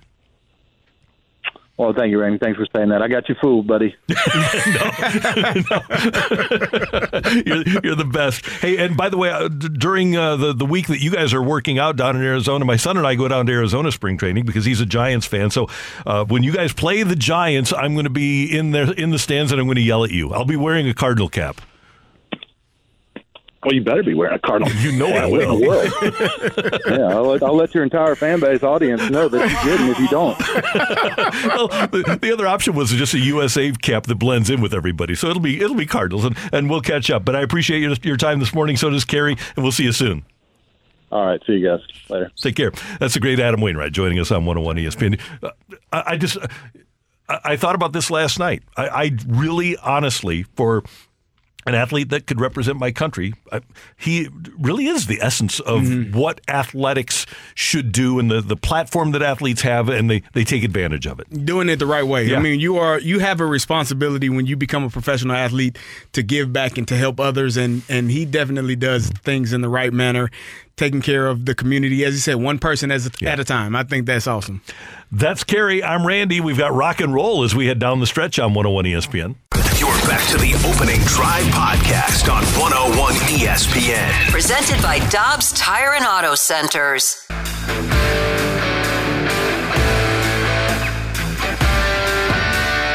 Let's rock. Let's rock today. Well, it's an apparently official. Burt Bacharach bites the dust. Oh. Uh, he wrote uh, Raindrops Keep Falling on My Head. He was 94 and he has capitulated. Uh, all right. What do we got for rock and roll, Matthew? Randy, we got a new piece of audio that actually just came across. Why did you laugh so hard? He Um, died. Come on. be- No, because there's a comedian I know who, whenever somebody who dies at like 94, he just tweets out uh, "gun down in their prime." okay, good, okay. And so as soon as you said Burt Yeah. Bacharach at 94, I just wanted to go "gunned down in his prime." Got it. Okay. Um, so what I want to pull here is uh, on the Ringer. There's a, there's a, one of the writers named and podcaster named Kevin Clark. And he does a great show called Slow News Day, where he sits down and interviews people while he reads the paper. It's a fascinating interview, and, he, and he's been at Super Bowl Media Week, and he had Deebo Samuel sit down with him, and he asked Deebo about what it's like being coached about from Kyle Shanahan, not just about Kyle Shanahan. I thought this is just a fascinating dive in here. It'd be a lot of it'd be a lot of mess ups in games that people don't know nothing about. It's the small things that will lose you the game. Kyle is real huge on details, being decisive, breaking the huddle right, hearing everything, like every single word in the huddle when you think it don't matter to you matters to you. Like details is just huge to him. Details is like huge because everything with Kyle is about time. Like timing is everything. Did you learn that the hard way? Oh yeah, hundred percent. Yeah, I had it, man. My rookie year was rough. like my rookie year was real. Like, I used to go to practice with dark shields on my helmet just so he couldn't see my eyes because I was cussing him out of my helmet. You get it? Kerry, do you, uh, do you, do you detect a single lie in that Uh, statement from Deebo Samuel? I Samuel? understand wholeheartedly. Sometimes you gotta, sometimes you gotta say some choice words to yourself and to, to someone else, and you don't want them to hear them. Even as a rookie, right? Even as a rookie, you, you understand. But the the intelligence, the wherewithal, the understanding to get yourself covered up so that you Yeah. can say what you need to say. Now, just his first point there about the the mistakes people don't notice and coaches being sticklers of little things that you'd never think about as a casual uh, fan. Did you run into that same thing with coaches? Oh yeah, I mean, I've had coaches. Here's the thing: I've had coaches tell tell players if you can't count to two, you can't play in the NFL. Meaning, snap count is on two. If you're jumping off your false starting, yeah, you probably won't last long. If you can't retain information, if you are unable to process what's being said in the huddle, get lined up correctly, and then run the play correctly, you won't last. And and there is a a there are a lot of intricate details that go into a play call, telling everyone where to go, what the play is, what the snap count is, and what your job is that you practiced all week. And you practice you, you you've practiced this all week, and now it's time to perform. And if you don't do it, sometimes it it it causes losses. By the way, hearing that story about Kyle Shanahan, uh, I've heard a lot of stories about Mike. Apple didn't fall far from the tree when it comes to the little things. Hey, Mike Martz, uh, he'd tell somebody to run an 18 yard in. It was 17 and a half. He'd say, it wasn't a 17 and a half yard in. It's a reason. Yeah. And and more times than not, the reason why you're asked to run certain routes at certain depth is because of what's going on behind you on a particular route or to keep you from getting knocked out. Yep. If you don't right run the right depth, you run into a situation where you may be running right into a safety or running right into a linebacker. And and I tell kids this all the time. Hey, if you don't if you get hurt make sure when you wake up and you you you're revived and you tell your parents i told you not to do that remind yourself remind them that i told you not to do that because that's dangerous that's not the correct way And Gary, tell me if I'm wrong here, but another big part of that is that a quarterback's taking a three step drop, one, two, three, and throw into a spot. Yes. Right? The- Yep. And the receiver has to be in that spot when the ball shows up. exactly or you get an interception or you Yeah. get put down from Yeah. from from a from a db or a linebacker you need to be where you're supposed to be All right, that is uh, rock and roll on 101 ESPN. Tomorrow, we're going to have Joe Vitale with us. We're going to talk to Jay Delsing, and we're also going to have Chip Caray, new TV voice of the Cardinals, in studio. So that'll be fun. Looking forward to that tomorrow at 8:30. An early fight tomorrow at 8:15, but we've already got a fighter. And with the Blues back in action over the weekend, we'll be talking to Robert Thomas tomorrow. Oh yeah, Rob Tom coming at, up at uh, 9 a.m. tomorrow. So a big day here on a Friday before the Super Bowl here on 101 ESPN. Yeah, you might have heard all those names, all those big name guests. We also have the Super Bowl food draft. The real, That's So, the real headline. That's yeah. just the tweet's just going to say Super Bowl food draft. Yeah, we just buried the lead right there. uh, great job today by our producer, engineer Matthew Rocchio. Thank you, sir. Pleasure. CD. It was great. We'll do it again tomorrow. We thank you for tuning in, texting in, and being a part of the show. And for all of us, until tomorrow morning at 7, have a great day, St. Louis. That's right. You've been listening to the Opening Drive podcast on 101 ESPN and ESPN.com. Presented by Dobbs Tire and Auto Centers.